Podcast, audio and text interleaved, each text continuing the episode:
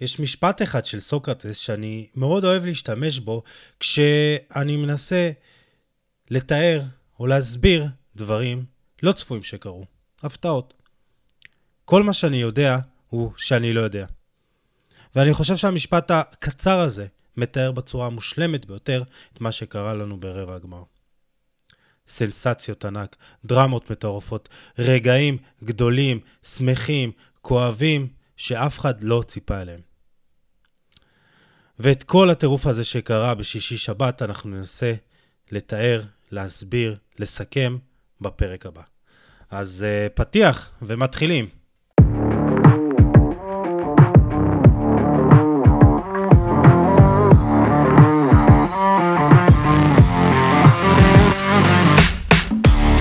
ברוכים הבאים לפרק ה-160 של חולה על כדורגל הפודקאסט, והיום פרק לסיכום רבע הגמר והכנה לקראת חצי גמר המונדיאל המטורף, המשוגע, המדהים, אני לא יודע באמת איך אפשר לתאר אותו.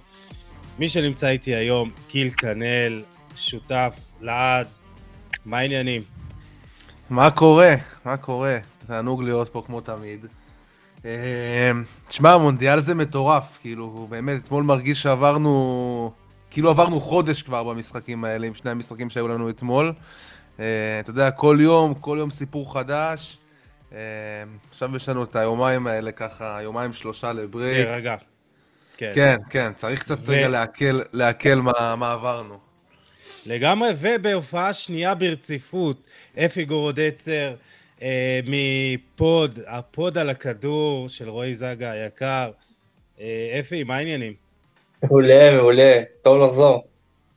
אה, לגמרי, זה הייתה הופעת בחורה מרשימה ביותר, אז אה, הרווחת את המקום בהרכב אה, ביושר. כיף לשמוע, כיף לשמוע, ואני מקווה שנמשיך להוכיח את עצמי. כן, אה, כל הכבוד, תמשיך. אה, שלא יעלה לך אבל יותר מדי אפי. לא, חס וחלילה, אנחנו נשארים על הקרקע, הכל בסדר. פס פס יצא קם. כן, בדיוק. אה, תשמעו, באמת, אה, קודם כל זה, זה, זה היה רבע גמר מטורף. אה, ככה, גיל, אני רוצה לשאול אותך, איך אתה מסביר את כל מה שקרה, וקרה, וקרה הרבה. תשמע, אני חייב להגיד שאתה יודע, ברור שמדובר ב... ברור שמדובר בהפתעות, כן? ברור שאף אחד לא ציפה שנראה את קרואטיה ו... ומרוקו ב... בחצי גמר. אני חייב להגיד שדווקא אותי פחות הפתיע אפילו הקטע של מרוקו. כי אני, זאת נבחרת שאני מאוד עוקב אחריה לאורך כל הטורניר. אה, והייתה לי תחושה שפורטוגל מאוד תתקשה שם. מאוד מאוד תתקשה שם. ואתה יודע, על הנייר, נכון, זה הפתעה, נכון, זה לא שמות גדולים בכדורגל, אבל uh, אתה יודע, לאור מה שראינו בטורניר, כבר שום דבר, באמת באמת ששום דבר כבר לא יפיל מהכיסא. Uh, מה, ש, מה שיפתיע זה אם, זה אם לא תהיה הפתעה, אז אם הכל ילך חלק, זה, זה הרבה יותר מפתיע מאשר, שתהיה, מאשר, ש, מאשר שתהיה הפתעה. Uh, ותשמע, אבל עם כל הכבוד, אתה יודע, עם כל הכבוד לסנסציות האלה ולהפתעות, אני חושב שעכשיו כל העולם כולו, ככה, רובו נגיד, אה, מחזיק אצבעות לארגנטינה אה, ולצרפת, שיעשו את העבודה. אה, ונקבל את הגמר כן, הראוי. כן, כן, כי עד עכשיו, אתה יודע, זה נחמד, זה סבבה, אבל די, אנחנו רוצים לקבל גמר בין שתי ענקיות, ואני מאוד מקווה שזה מה שיקרה. הספיקו לי ההפתעות, נגיד ככה. אפי, אתה תופתע אם לא תהיה הפתעה? אתה יודע מה, עם המונדיאל הזה כן, קצת נראה לי. אני חושב שאנחנו בשלב שאנחנו כבר צריכים לצפות להפתעות האלה. שום דבר לא בטוח במונדיאל הזה. כן. ואיך באמת אה, גמר, איך, אה, איך הרגשת במהלך הצפייה? אה, זה באמת היה חתיכת אה, רבע גמר, זה היה סיפורים והכל. אני עוד מעט ככה אקריא איזה משהו שכתבתי אתמול בדף, אבל איך אתה הרגשת? תראה, גיל דיבר על, על הרכבת הרים של אתמול, אז אם אתמול הרגיש כמו חודש, אז אני לא רוצה לדבר על מה ביום שישי, כי זה באמת, זה, זה העונה שלמה ש, שקיבלנו בלילה אחד, זה היה... זהו, אני אומר כבר, אנשים שכחו בכלל במשחק של ארגנטינה שברזיל עפה כמה שעות לפני זה. כן, לא, תשמע, זה שני משחקים משוגעים, מטורפים, עם קאמבקים ועם דברים משוגעים ועצבים ובלאגן ומלחמות ומשוגע לגמרי, מטורף לחלוטין. הם, הרבה ממה שאנחנו רוצים לראות בשלב כזה של רבע גמר מונדיאל, אבל וואו, פשוט וואו, אין לי, אין לי מילים. אני חושב אז... שאתה יודע, כצפוי המשחקים באמת שהבטיחו בין, אתה יודע, בין המשחקים בין הנבחרות החזקות, באמת, אנגליה, צרפת ו, וארגנטינה, הולנד, באמת סיפקו כדורגל שאפשר ללמוד ממנו הרבה דברים, המון המון סגנונות. אה, סגנונות שונים, בין אם, אתה יודע, אנחנו אוהבים יותר, אוהבים פחות, אפילו גם, גם ההולנדים, שאתה יודע, חלק אומרים אולי הסריחו את הדשא, בסוף אפשר ללמוד מהם המון המון על, גם על האופי שהם הראו בו, וגם על ה... אה, באמת סחטו. וגם איך להשתמש בכלים שיש לך בצורה הטובה ביותר. נכון, תשמע, ונחל יצא שם, ונחל יצא שם גאון, יצא שם גאון, כאילו, עם, ה, כן. עם החילופים. הוא שינה שלוש פעמים את המערך באמצע המשחק, וזה עד שהוא מצא את המערך שעבד לו, זה באמת, אה, אפשר להגיד עליו הרבה דברים, אבל הוא היה מאוד גמיש במשחק הזה. נכון, נכון. תשמע, אה, ואנגליה, ואני אומר, ואנגליה, וצרפת אנגליה, זה משחק שכאילו בכיף היינו, אני חושב שכולם היו חותמים עליו גם לקבל אותו בגמר. אה, לגמרי. זה באמת היה משחק מאוד איכותי. לגמרי, נדבר באמת, אה, נרחיב על כל משחק, אבל אני אתמול העליתי ככה בלילה, אחרי כל המשחקים, ממש כאילו כמה מילים שבעצם תראו את איך שאני מרגיש, ואני אקריא אותו ברשותכם, כי זה, אני חושב שזה אולי מתמצת אה, את הכל. אה, חייב לשתף אתכם במשהו בקטנה שאני חש. איזה מזל שאני אוהב, על, אוהב כדורגל. איזה מזל שאני חולה על כדורגל. השיש השבת הזה היה מטורף, פשוט אדיר. מה לא היה לנו? דרמות משוגעות, שתי סנסציות ענק, טירוף בלתי נגמר, שערים גדולים, גיבורים לאומיים, גיבורים טרגיים, שמחה, אכזבות, דמעות של אושר, דמעות של כאב. זו הסיבה שאנחנו אוהבים את המשחק הזה, זו הסיבה שאנחנו חולים על כדורגל. הוא גורם לנו לכל כך הרבה רגשות חיוביים ושליליים. איזה כיף לנו במילה אחת, תודה. אז, אז יכול להיות שאני קצת אה, רגשן ו- וככה לוקח את זה, אבל עבורי זה מה שבאמת הרגשתי, זה היה אה, 48 שעות, פחות, יותר, כן, אבל זה באמת היה ארבעה משחקים מטורפים והיה לנו הכל, נדבר באמת בהרחבה על כל משחק ומשחק, אז אה, כאילו, אני, אני הרגשתי צורך להגיד תודה, לא יודע מה איתכם. חד משמעית, חד משמעית, המשחקים שהיו זה, זה עד עכשיו חיכינו וחיכינו באמת לאיזה קרב ענקיות, לא היה לנו יותר מדי במונדיאל הזה, אה, וגם העניינים האלה, וגם זה שאנחנו מקבלים הפתעות. אה, זה דברים, אתה יודע, שזה לא יכול לקרות בשום ענף ספורט אחר, זאת אומרת, נבחרת כמו מרוקו לצורך העניין, שהיא נבחרת אולי קצת מוגבלת, אבל מצמצמת פערים בצורה כל כך טובה בעזרת גם טקטיקה וגם, אתה יודע, אין מה לעשות, מה שאנחנו אוהבים לקרוא בשפה הקלישאתית לב ונשמה שבנבחרות, זה בא לידי ביטוי. אה, נכון. בייחוד במונדיאל כזה, מונדיאל חורף, שהנבחרות הגדולות לא היה הרבה זמן להתכונן. אה, אז הדברים האלה באים לידי ביטוי. אתה יודע, בכדורסל, סביר להניח ש... נבחרת קצת יותר טובה, כבר פותחת פער שאי אפשר למחוק אותו. בכדורגל זה לא ככה, בכדורגל, אתה יודע, גול אחד משנה הכל. אה, וזה למה אנחנו כל כך אוהבים את המשחק הזה. אה, לגמרי. אה, אפי, אני מאמין שגם אתה מצטרף לתחושות הללו. כן, כן, זה... תשמע, בכללי, אפשר להגיד כדורגל, כי אנחנו מדברים כדורגל, אבל אני חושב שזה נכון לכל ספורט. ספורט פשוט, אתה יודע, זה, זה סוג של בריחה, זה סוג של משהו אחר. וזה זה תמיד כיף, זה תמיד כיף. אפי, כמה שאנחנו באמת רוצים לדבר רק על כדורגל ולהתעסק נטו מקצועית, אני חושב ש... כאילו אי אפשר להתעלם מהסיפור המדהים שקרה אה, לפני כמה ימים, ביום שישי האחרון, נכון? כן.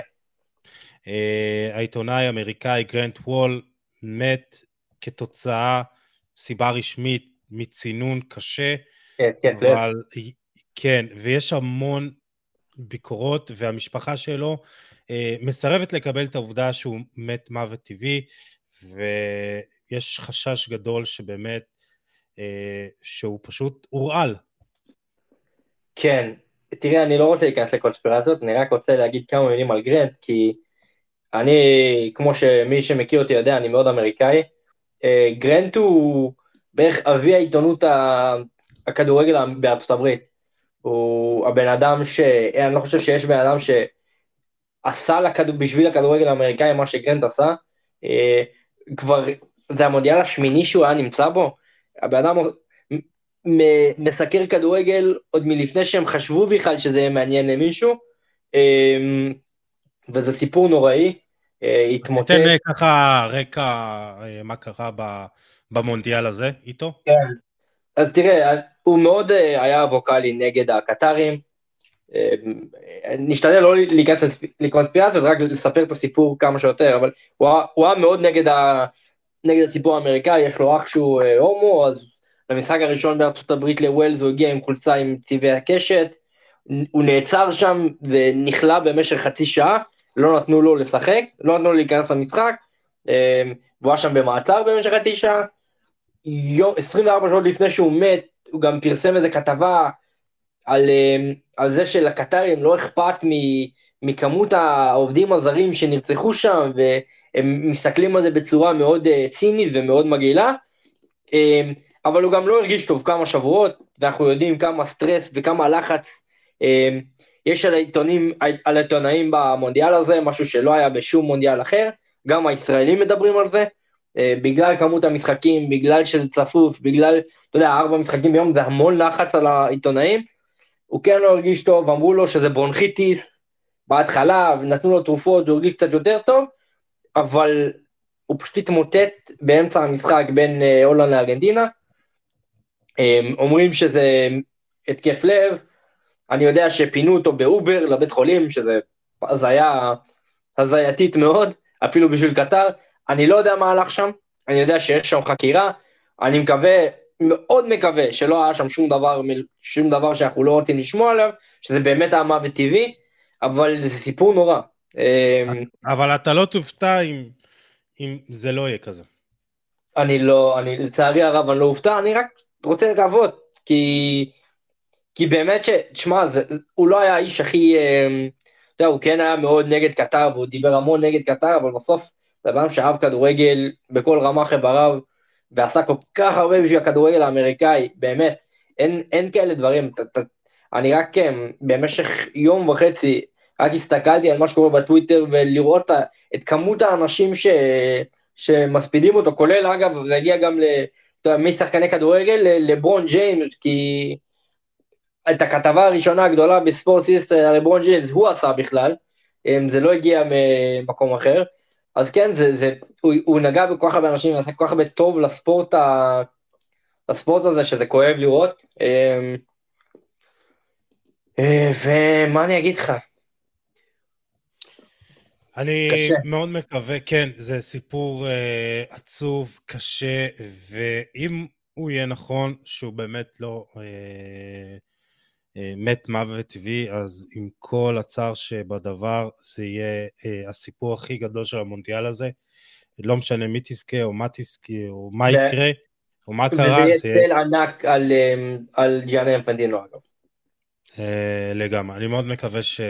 בכל מקרה זה עצוב, אבל אם זה באמת הייתה הרעלה או ככה התערבות של הקטרים, אז זה באמת יהיה פשוט בושה, ביזיון, לא יהיה באמת מילה שתוכל לתאר את, מה, את הדבר זה, הזה. זה, ישים עננה ענקית על, על מה שראינו ב, בכל הטורניר הזה, זה בטוח. אה, לגמרי, אה, ואני מאוד מקווה שזה לא יקרה, אה, אבל בכל מקרה היה מאוד חשוב לדבר על זה, ואנחנו במעבר חד נעבור לכדורגל. טוב, אז בואו נתחיל, באמת ננסה להבין מה קרה ברבע הגמר, נדבר על הדמויות, הסיפורים המרכזיים. גיל, ניתן קצת אקס ג'י פה ושם, אני מקווה שתהיה חזק, תהיה חזק. אה, וגם קצת נדבר על חצי הגמר המטוב שיהיה לנו. כמובן, המשחק הראשון, קרואטיה נגד ברזיל, 1-1, 4-2 בפנדלים. אה, וככה, אני, אני אתחיל, באמת, קרואטיה היא לא נבחרת מוכשרת כמו ברזיל, והיא לא כמו אה, צרפת ולא אנגליה, ו... אולי אני אגיד אפילו לא כמו ארגנטינה, אבל באמת היא עשתה את מה שהיא יודעת לעשות בצורה הכי טובה, וזה להילחם. אה, ואני אתן לכם נתון קטן, במחצית הראשונה היה שוויון בהחזקת הכדור, 50% לכל נבחרת, אבל נבחרת קרואטיה תיקלה פי שלוש מברזיל, 12 אה, תיקולים לעומת ארבעה בלבד. ומה שמדהים שהאיום הראשון שלה על השער היה בדקה 117, שזה בעצם השער של פטקוביץ'. אה, מה זה? האיום הראשון למסגרת, לא לשער. כן, כן, כן, למסגרת, כן. אה, וכאילו, אתם יודעים, דיברנו על זה עכשיו בהקשר של הולנד, כאילו של אה, תעשו את מה שאתם יודעים וכאילו תילחמו בכלים שיש לכם, וקרואטיה עשתה את זה בצורה כאילו הטובה ביותר. גיל, מה באמת הסוד של נבחרת קרואטיה? תשמע, לפני המשחק, אתה יודע, יש את, ה... יש את הניחושים ב-365, אתה יודע, כל, כל כן. חבר'ה, כל חבר'ה עושים להם את הליגה שלהם, זה, אז גם לי ולחבר'ה שלי יש את הליגה שלנו, ואתה אה, יודע, חשבתי לעצמי טוב לפני המשחק. לא הכנסת אותי, אה? אין בעיה, בסדר. אין בעיה, לא, לא נורא. לא, אני לא רציתי שתשאיר לנו אבק פשוט בגלל זה. ליגה, זה ליגה של חסרי, זה רק לחסרי מושג. הבנתי, יאללה, סלחנו. ברצינות, אתה יודע, חשבתי טוב על המשחק הזה, וזה הרגיש לי כמו מוקש עבור ברזיל. אמרתי, אני חייב לראות את ההרכבים. כאילו, אמרתי, אני אשים ברזיל, אבל אני חייב לראות את ההרכבים. ואז הסתכלתי על ההרכבים, ואני רואה שאתה יודע, קרואטיה ב-4-3-3 הרגיל שלה, עם uh, מודריץ', קובצ'יץ' וברוזוביץ' באמצע, uh, וברזיל היא ממשיכה בשאלה, זאת אומרת, עם קסמירו באמצע, לידו לוקאס, לוק, לוקאס פקטה, ונאמר, אתה יודע, שלא באמת, שלא באמת עושה הגנה. אמרתי, משהו פה לא מסתדר לי. אמרתי, אני, אני באמת לא רואה דרך שברזיל תתגבר בעצם על החיסרון המספרי שיש לה במרכז השדה. אז בתחילת, אז כמובן שבסוף שיניתי את ההימור שלי והלכתי על אחת-אחת. ואז כמובן ששיניתי אותו שוב ברגע האחרון בהמנונים לשתיים אחת, כי אמרתי, טוב, זה 120 דקות. אז ברזיל חייבת לעשות את זה, והצטערתי על זה. אבל בכל אופן, ראינו שברזיל ניסתה, ניסתה בעצם להתמודד עם זה, עם הקטע של להכניס את דנילו כל הזמן לאמצע. ראינו שדנילו כל הזמן נכנס לאמצע, גם כאילו ב... גם בבילדאפ. זה לא, אבל זה לא עזר לה. זה לא עזר לה, קודם כל אין לה, אין לה את התיאום שיש לה, לקרואטיה בחוליית הקישור שלה, עם ברוזוביץ', מודריץ' וקובצ'יץ', שבאמת נתנו... שמע, זה חוליית קישור על, כאילו. כן, וברזיל, וברזיל לרוע מזלה, תפסה אותם ביום שיא, בעיקר את מודריץ', בטח תכף נדבר על זה. כן, אה, אה, אה, אם כבר הזכרת את... זה נראה היה בדיוק כמו שחשבתי שזה ייראה, זאת אומרת, השליטה של קרואטיה במרכז השדה, אמנם בלי להגיע למצבים, אבל זה בסופו של דבר מה שעזר לה, אתה יודע, היא לא, היא לא נתנה לברזיל, לברזיל בסוף לתזז אותה. זאת אומרת, ברגע שהכדור גם ברגליים שלך, אתה פחות מתעייף, וזה מה שקרה לקרואטיה. ולי זה הרגיש אפילו שהיא שלטה יותר בכדור במחצית הראשונה, ממה כן. שהסטטיסטיקה הראתה, ו... זה מה שעזר לה בסוף לנצח. אז, אז אה, ככה, לפני שאפי ככה יגיד גם את מה שהוא חושב, אתה אמרת אה, דלאפ, עוד דלאפ שלך, ו, והפעם צדקת בו.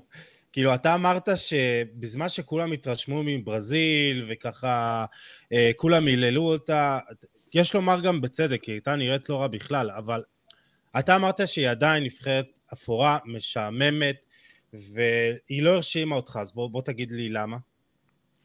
תשמע, אני חושב ש... אני חושב שאם אנחנו מוציאים את המשחק נגד דרום קוריאה, שבו... של המחצית הראשונה. של המחצית הראשונה, שגם בא לידי... בקטע שברזיל נתנה גול מוקדם וזה שחרר אותה לגמרי, אבל ברזיל שהיא מתקשה עם הגול הראשון, הכל הופך ונהיה שם כבד נגד דרום קוריאה, הם באמת ניצלו את היתרון הפיזי האדיר שלהם נגד דרום קוריאה, גם היה להם משחק, זה, זה היה די ברור שהם הולכים לשחוט את דרום קוריאה, כי גם היה להם משחק ידידות נגדם, נתנו להם חמישייה, זה מצ'אפ קל בשבילם. ברזיל נכנסת לבעיה ברגע שהיא מגיעה לנבחרות האירופאיות ברמה הגבוהה. הממושמעות, ויש כן. לומר גם הנבחרת הכי חזקה שהיא פגשה עד כה בטורניר.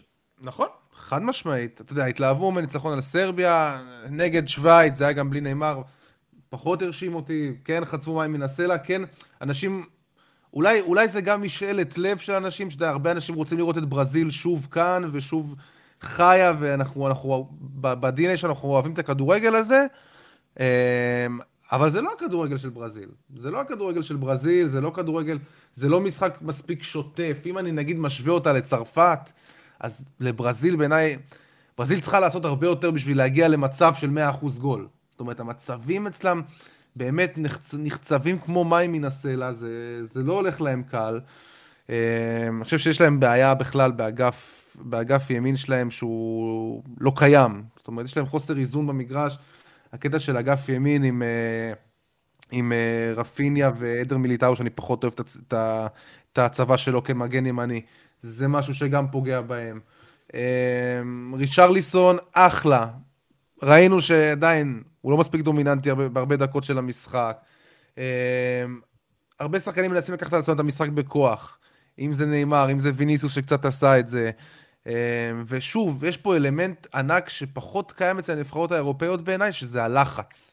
בנבחרות הדרום-אמריקאיות הלחץ הרבה יותר גדול, בברזיל, בארגנטינה, עם המשקולות האלה של כל כך הרבה שנים בלי, בלי הגביע הזה, וזה גם משהו, וזה הכל ביחד, וזה כדורגל שלא, אתה יודע, אמרנו, חוץ, מקום, חוץ מדרום קוריאה, הוא לא היה מענה לצפייה, לא נהניתי לראות את ברזיל. לכן גם זה לא הפתיע אותי שמה שקרה במשחק נגד קרואטיה.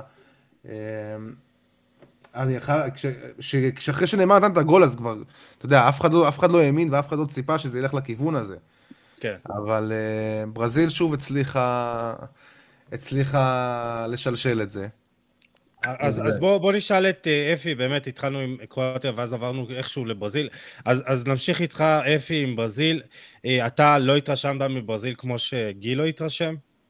כאילו זה היה אולי איזה תסריט ידוע מראש? Um, אני חושב שיש חלק ממה שאני מסכים עם מה שהוא אומר. תראה, כולם התלהבו עם ברזיל בדרום קוריאה לא כי זה היה משחק מדהים, אלא כי זה הברזיל שאנחנו רוצים לראות, וזה, כשאנחנו חושבים על ברזיל, אז החצי הראשון הזה מול דרום קוריאה, זה בדיוק מה שאנחנו כולנו מצפים לראות, בטח כשאנחנו רואים את הסגל המאוד מרשים שלהם, ואת כמות הכישרון שיש להם, זה מה שאנחנו מצפים לראות מהם, את הכדורגל השוטף, ההתקפי, המדהים והיפה הזה. אני חושב שהיה להם כמה בעיות בסגל, אז קודם כל יש את החוסר איזון בצד ימין, שזה נכון, אה, אבל אני חושב שזה מתחיל דווקא בהרכבים של, אה, של ברזיל, כי אם תסתכל על המשחק ביום מול קרואטיה נגיד, אז העובדה שאתה מתקשר כל כך בהתקפה ואתה לא שם את, ויש לך, אתה משאיר על הספסל שחקנים כמו מרטינלי וברונו גימרה, שהם אולי שניים מהשחקנים בכושר הכי טוב לפני הטורניר הזה, אז יש פה, יש פה גם שאלה של האם אתה באמת שם את הנבחרת שלך במצב הכי טוב לנצח. וזה, כן. שם אני חושב שברזיל נפלה. השאלה במקום מי אה, היית שם, השאלה במקום מי היית שם את אה, מרטיניה, במקום אה, רפיניה או... על פניסיס הוא לא מוותר. במקום רפיניה, חד משמעית. אמ, או אם אתה מוציא את ריצ'ליסון, אז תשים אותו שם במקומו, ולא את פדרו. כן, כן, זה היה לא מובן, את האמת. כאילו, איך אתה מגיע למצב שאתה משאיר את מרטינלי לספסל ואתה שם את פדרו, מרטינלי יכול לשחק בתשע, הוא לא, לא תשע קלאסי, אבל גם ריצ'רלסון לא וגם ג'זוס לא, אין להם באמת תשע קלאסי, אין להם את ה-R9 יותר. כן. אמ, בואו בוא נדבר גם באמת אה, על קרואטיה קצת יותר, נחזור עוד לברזיל. אה, ואני חושב שככה, רציתי להתחיל לדבר על אה, דומיניק ליבקוביץ', אבל אני רוצה דווקא עם לוקה מודריץ'. זה פשוט מדהים, בין, 100, בין 37, שיחק 120 דקות, פנדל מוצלח בדו-קרב. אה, אבל אני אגיד לכם מה, כאילו אנחנו בסוף תמיד מדברים על כמה הוא גדול ולמה... ואני אתן לכם את הנתון שאולי מספר בצורה הטובה ביותר למה לוקה מודריץ' הוא ענק. אה, שימו לב, ללוקה מודריץ' היו הכי הרבה מסירות שהן שוברות קווים במגרש, וזה כמעט כפול יותר מכל מי ששיחק אתמול, ש, שלשום בקר הדשא, היו לו 46, 46 מסירות, סליחה, ניסיונות, 39 מסירות מדויקות ששברו קווי הגנה. זה פשוט נתון מפגר, והשחקן שיש לו הכי הרבה אה, שמתקרב אליו זה דז'אן לוברן עם 24 מסירות, בברזיל השחקן עם הכי הרבה מסירות שהן אה, שוברות קווים זה עדר מיליטאו בכלל, 21. זה פשוט מדהים שבן אדם בגיל 37, בגיל שעוד אה, כולם, אה, הרבה שחקנים כבר אחרי, הקריירה אחרי, הוא מצליח לעשות את זה בצורה בלתי רגילה, ואולי לאנשים קצת קשה לפעמים להבין למה לוקה מודריץ' גדול, אז הנתון הזה באמת מביא, מביא בצורה, מדגים בצורה הכי טובה למה לוקה מודריץ' הוא אחד הקשרים הגדולים ביותר בהיסטוריה של המשחק הזה. אה, גל משה, ידידנו, חברנו, האנליסט, צייץ שמודריץ' הוא טופ 10 בהיסטוריה. יכול להיות שהוא קצת הגזים, יכול להיות שלא. גיל, דעתך. הוא אמר, הוא אמר שהוא, לא הבנתי, הוא אמר שהוא, שהוא כאילו מס, מספר, מספר העשר הטוב בהיסטוריה, או שהוא אמר לא, שהוא... הוא, הוא, טופ, הוא בטופ 10 אה, של השחקנים בהיסטוריה. אה, ואתה גם היה לך ציוץ, היה לך גם ציוץ שיש לומר. שעורר ציוץ, זעם, אה, עורר עורר זעם זעם גדול. ועורר גם אה, הרבה אנשים שהסכימו איתך. אה, כן, אני, אני, פשוט, אני פשוט טענתי שברגע ששחקן מביא את עצמו לרמות כאלה, בגיל 37, עכשיו, הוא ממציא את עצמו מחדש אפילו בגיל 37, זאת אומרת, הוא לא רק שהוא, לא רק שהוא לא יורד ברמה, הוא בעיניי אפילו אולי הולך ומשתפר. זה משהו שאתה יודע, נגיד, משווים אותו לצ'אבי ואיניאסטה. עכשיו, צ'אבי ואיניאסטה בשלב הזה של הקריירה שלהם כבר או פרשו, או היו ב... ביפן, ערב הסעודית, עשו כסף. אז, אתה יודע, כשאנחנו רואים את לוקה מודריץ' עדיין כאן ומוביל נבחרת שהיא ממש ממש לא מאריות אירופה, גם אפילו שיש שם שחקנים מצוינים, כן, והיא נבחרת אדירה, ואי אפשר להתווכח על ההישגים שלה, אבל מוביל נבחרת די אפורה לגמר מונדיאל, ואחרי זה לחצי גמר מונדיאל. אה, עם דור שכבר, אתה יודע, גם הנבחרת הזאת עם דור כבר ש, שהולך ומזדקן, זה משהו שהוא בלתי נתפס, וגם הדרך שבה הוא עושה את זה, אתה יודע, אתה רואה אותו למגרש, הוא פשוט מרחף, כאילו. באמת, הזכרת כבר את הנתונים, זה, זה פשוט, אה, זה, זה בלתי נתפס מה שהוא עושה על המגרש. אה, וכן, קשה, קשה להתווכח עם, ה, עם האמירה הזאת שהוא לא, שהוא לא, שהוא טופ, אה, שהוא טופ 10 בהיסטוריה. אה, אני האמת באתי לציין אפילו שאולי הקשר הטוב בהיסטוריה, ואז נזכרתי קצת שיש זידן ויש זה, ואמרתי, אמרתי רגע, יש גבול לדלפים שלך, אתה כן. כן, אמרתי, אמרתי נחכה, נחכה עם, האצבע, עם האצבע הקלה על המקלדת, אבל הוא ללא ספק, כן, כן, טופ, טופ 10, אחד הגדולים ביותר בתפקידו. אה, אם מחפשים את הסופרלטיבים, הוא לגמרי, לגמרי שם וראוי ראוי לכולם. ואני חושב שהוא הוא הסיבה היחידה שעוד אנשים יכולים לעכל ולסבול את זה שקרואטיה בחצי גמר הזה. זאת אומרת, אם מחפשים איזשהו סיפור מעניין ומרגש בנבחרת הזאת, אז, אה, אז זה הוא, בגדול. לגמרי. אפי, דעתך? שמע, אני לא אוהב את הדירוגים של טופ אה, זה בהיסטוריה, וטופ 10, טופ 5, טופ אה, זה, זה לא מעניין אותי. אני רוצה לראות כדורגל. ואני יודע שכשאני רואה את לוקה מודריץ' אני נהנה מכדורגל, זה מה שחשוב.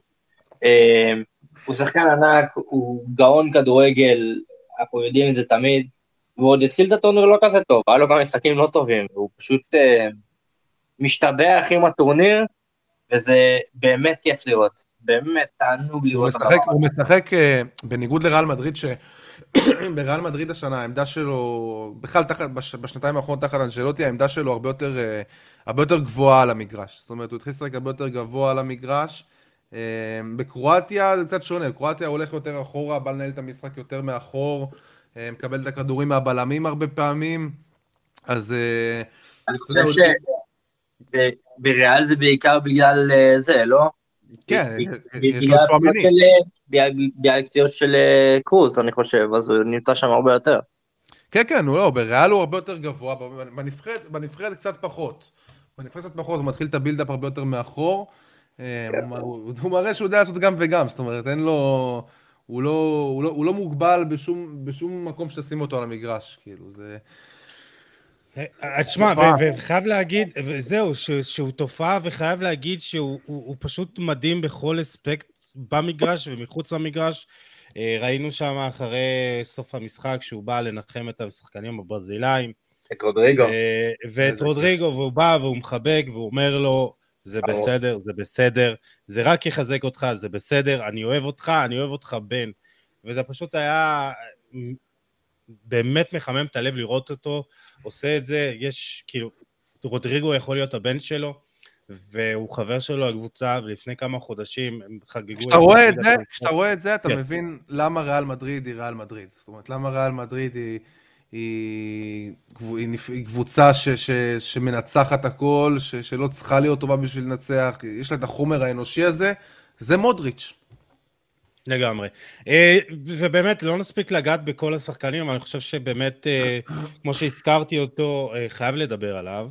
אה, דומיניק ליבקוביץ', אה, ועד השאר במשחק הוא היה עם תשע עצירות, ומנה 2.18 שערים, והוא סיים את המשחק עם אה, 10 עצירות בסך הכל, וברזיל הייתה צריכה להפקיע עוד 2.2 שערים, ואחרי שלושה הפנדלים שהוא עצר נגד יפן, הוא גם עצר את הפנדל הראשון של רודריגו בדו-קרב מול ברזיל, והוא מנה הכי הרבה שערים בטורניר, 3.1 שערים. שוער הטורניר, לא גיל? אחרי, אחרי ההדחה של שזני, כן, כן, אפשר להגיד, אפשר להגיד ש... תשמע, גם, גם דיבו מרטינז, מיאנו מרטינז מארגנטינה נותן טורניר מדהים. יש, יש טורניר טוב להרבה שוערים. יסין בונו, יסין בונו כמובן. אי אפשר להתעלם ממנו. יש, יש... אי אפשר להתעלם, אבל מבחינת ההשפעה, מבחינת מניעת השערים, והפנדלים והדו-קרבים, קרואטיה זה כבר לא מקרי, כאילו הקטע הזה שמגיעים לפנדלים, גם השוער, גם השוער שם, גם השחקנים, גם השחקנים, ליבקוביץ' הוא השוער השני, השלישי בהיסטוריה שעוצר שלושה פנדלים בדו-קרב אחד, ואחד, השוער השני זה השוער הקרואטי ב-2018, ששכחתי את השם שלו. יש שם איזה משהו, יש להם איזה... זה באמת, זה באמת כנראה איזשהו קרח בעורקים כזה, וגם אולי שהקטע כן. שהם באים ממקום שפחות, בתת מודע שלהם, פחות יש להם מה להפסיד. זאת אומרת, קרואטיה היא תמיד שמה את עצמה אה, כסוג של אנדרדוג. היא נבחרת שלא, היא לא, היא לא משלימה עם העובדה שיש לה שחקנים שמשחקים בטופ, בטופ העולמי, כאילו, בקבוצות הכי בכירות. היא נבחרת ש, שתמיד, אה, שכמעט תמיד תגיע נחותה. כשהיא משחקת כן. מול, מול הנבחרות הגדולות באמת. אה, למרות שלא תמיד יש לה סיבה להרגיש נחותה, אבל היא תגיע ב- ב- בעמדה כזאת, וזה משהו שעוזר לה.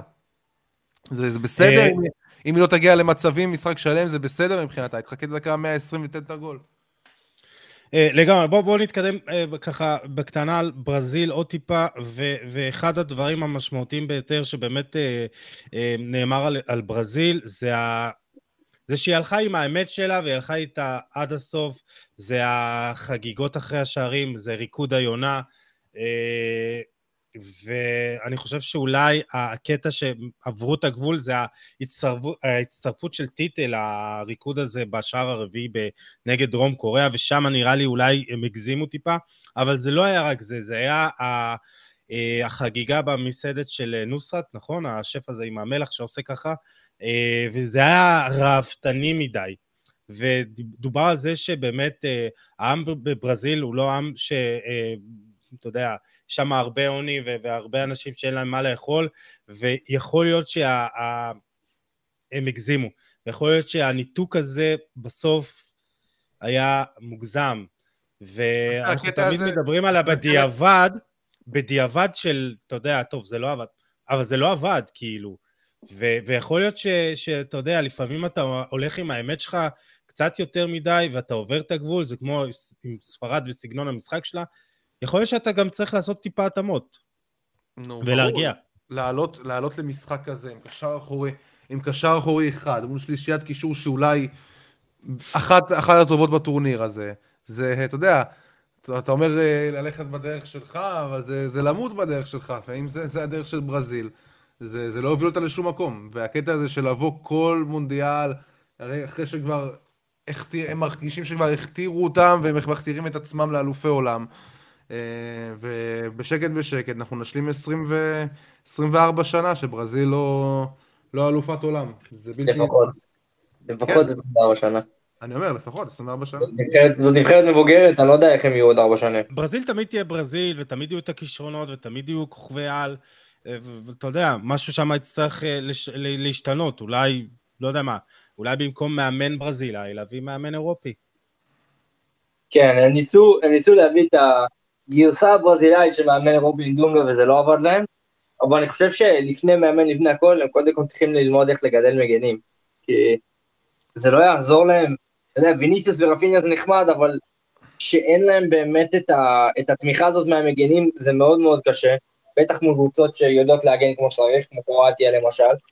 אה, וראית שגם עדר מיליטאו וגם דנילו, שבכלל נכנס פנימה בהתקפה ולא שיחק באגף, הוא נכנס פנימה לעזור לקסמירו, כי פקטה יצא קדימה, אין לך תמיכה בזה, ואתה בעצם מפסיד הרבה באגפים.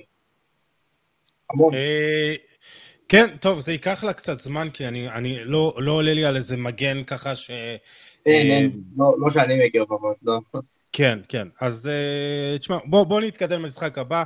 ארגנטינה נגד הולנד 2-2 אחרי 120 דקות, ואחרי 90 דקות בעצם מטורפות ומשוגעות, ואז ארגנטינה מנצחת 4-3 בפנדלים. ומבחינתי אני מחלק את המשחק הזה לשניים מבחינה טקטית, מקצועית, מה שקרה לדשא. זה עד הדקה 78, 78 ו-100 דקה 78, וכמובן שנדבר על החילוף של אה, וט אה, וכהורסט. ואם זה עד הדקה ה-78 זה היה נוקאוט מושלם של אה, סקלוני על לואי ואן חאל, אם החילוף זה, זה התהפך, אז ממש בקצרה אני אגיד לכם מה באמת היה הנוקאוט של סקלוני. עד המשחק הזה ארגנטינה החזיקה בכדור 65.5% מהזמן. ועד הדקה 78 במשחק מול הולנד היא החזיקה רק 42.9 ועד המשחק הזה היא עלתה במערכים של 4-3-3, 4-2-2 ובמשחק הזה אה, היא עלתה עם 5-3-2 אפי אתה זוכר שדיברנו על זה בפרק אה, הקודם? בהחלט, אה, בהחלט. כן. ו- ועד הדקה 78 היא איימה שבע פעמים על השער, ארבע פעמים למסגרת והולנד איימה רק פעם אחת על השער, זה היה מחוץ למסגרת, מחוץ לרחבה אז הכל עבד מושלם לסקלוני.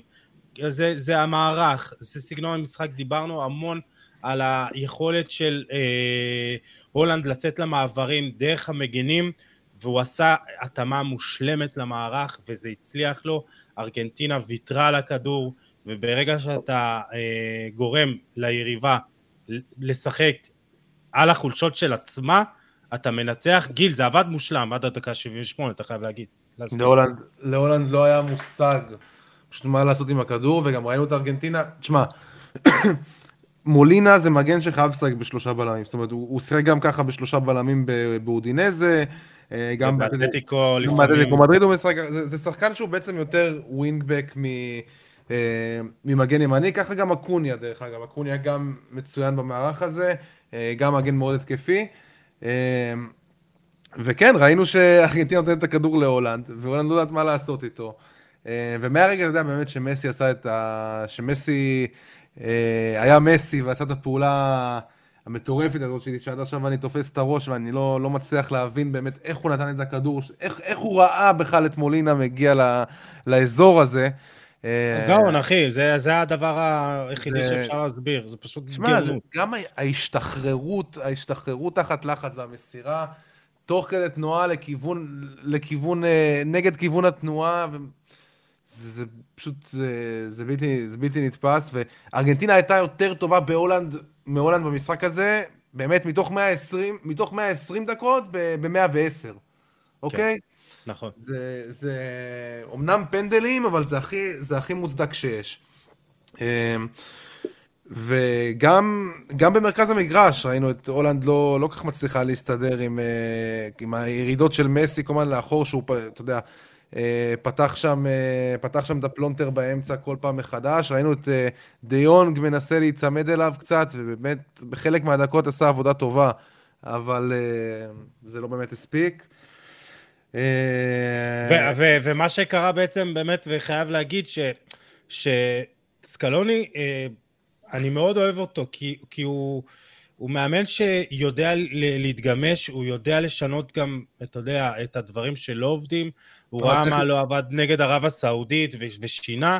Uh, הוא עושה את ההתאמות שצריך, ההברקה שלו גם עם פרננדס וגם עם אלווריס בהרכב, הוא עושה את הדברים טוב, אבל מהדקה ה-78, כשווכהורסט uh, נכנס, הולנד עברה ל-4-4-2, הכי, אתה יודע, uh, קלאסי של פעם, שני חלוצים גדולים בתוך הרחבה, ברכויס וגג פה אה, בצדדים, וידעת בדיוק מה יקרה, כדורים ארוכים מהצדדים, ממרכז כן. המגרש לחלוצים, ולא היה לו פתרונות, וראינו את זה שפשוט גם בחילופים שלו סקלוני הכניס שם את פצלה, נכון, זה היה הרכב חסר, זה היה הרכב חסר אחריות של ארגנטינה בדקות האלה, וזה התחיל מה, מהיציאה של דה פול, שאומנם זה, לפי מה שאני מבין, זה היה כפוי, כן, זה פציעה, אבל אה, פרדס שנכנס שם, פשוט, באמת, הוא, התחיל את כל הבלגן הזה עם הפרובוקציה, עם הפרובוקציה המטומטמת הזאת, עם הבעיטה הזאת ל, לכיוון ה... לספסל, זה מה שהתחיל שם את כל הבלאגן. ארגנטינה, ממשחק שהיה בידיים שלה, התחילה... פשוט, פשוט איבדה את הראש. פשוט איבדה את הראש. זה, זה, זה, זה, היה, זה היה אה, חילוף ש... זה היה חילוף דווקא הגיוני, כי פרדס מאוד ככה אוהב אה, לנהל את המשחק, לא, מאוד רגוע כזה, שקול, לא, לא, לא אבל ברירה. אבל הוא לא היה טוב, כן, לא היה טוב. לא, לא הייתה לו ברירה, אבל פרדס, אתה יודע, חרבן לו את המשחק. ובצלע, בצלע, תקשיב, על העבירה הזאת, זו טעות ש... אתה יודע, אם ארגנטינה, אם ארגנטינה בסוף לא, לא עולה פה, זה בלתי נסלח הדבר הזה. כי הוא... כן, איך, כן. הוא לא נכנס זה... לארגנטינה, אתה אומר. זה לא מתאים, כן. זה לא מתאים ל, ל, לשחקן הגנה ברמות האלה של, של נבחרת ארגנטינה. כאילו, זה לא... צריכים להבין עם מה, עם מה מסי מתמודד פה, כאילו. אתה, אתה מבין את זה? אתה רואה שחקן של כן. נבחרת צרפת דוחף בצורה כזאת חסרת אחריות, שחקן על ה-16 בדקה לא 110? אתמול קומן עשה שם את העבירה על מגווייר בזה, אתה יודע. בסדר, קומן... אתה אומר, אולי שחקן התקפה וזה, בסדר, זה קומן, נו, זה לא... אתה לא רואה את ורן עושה לך דבר כזה. אני לפחות לא רואה. כן.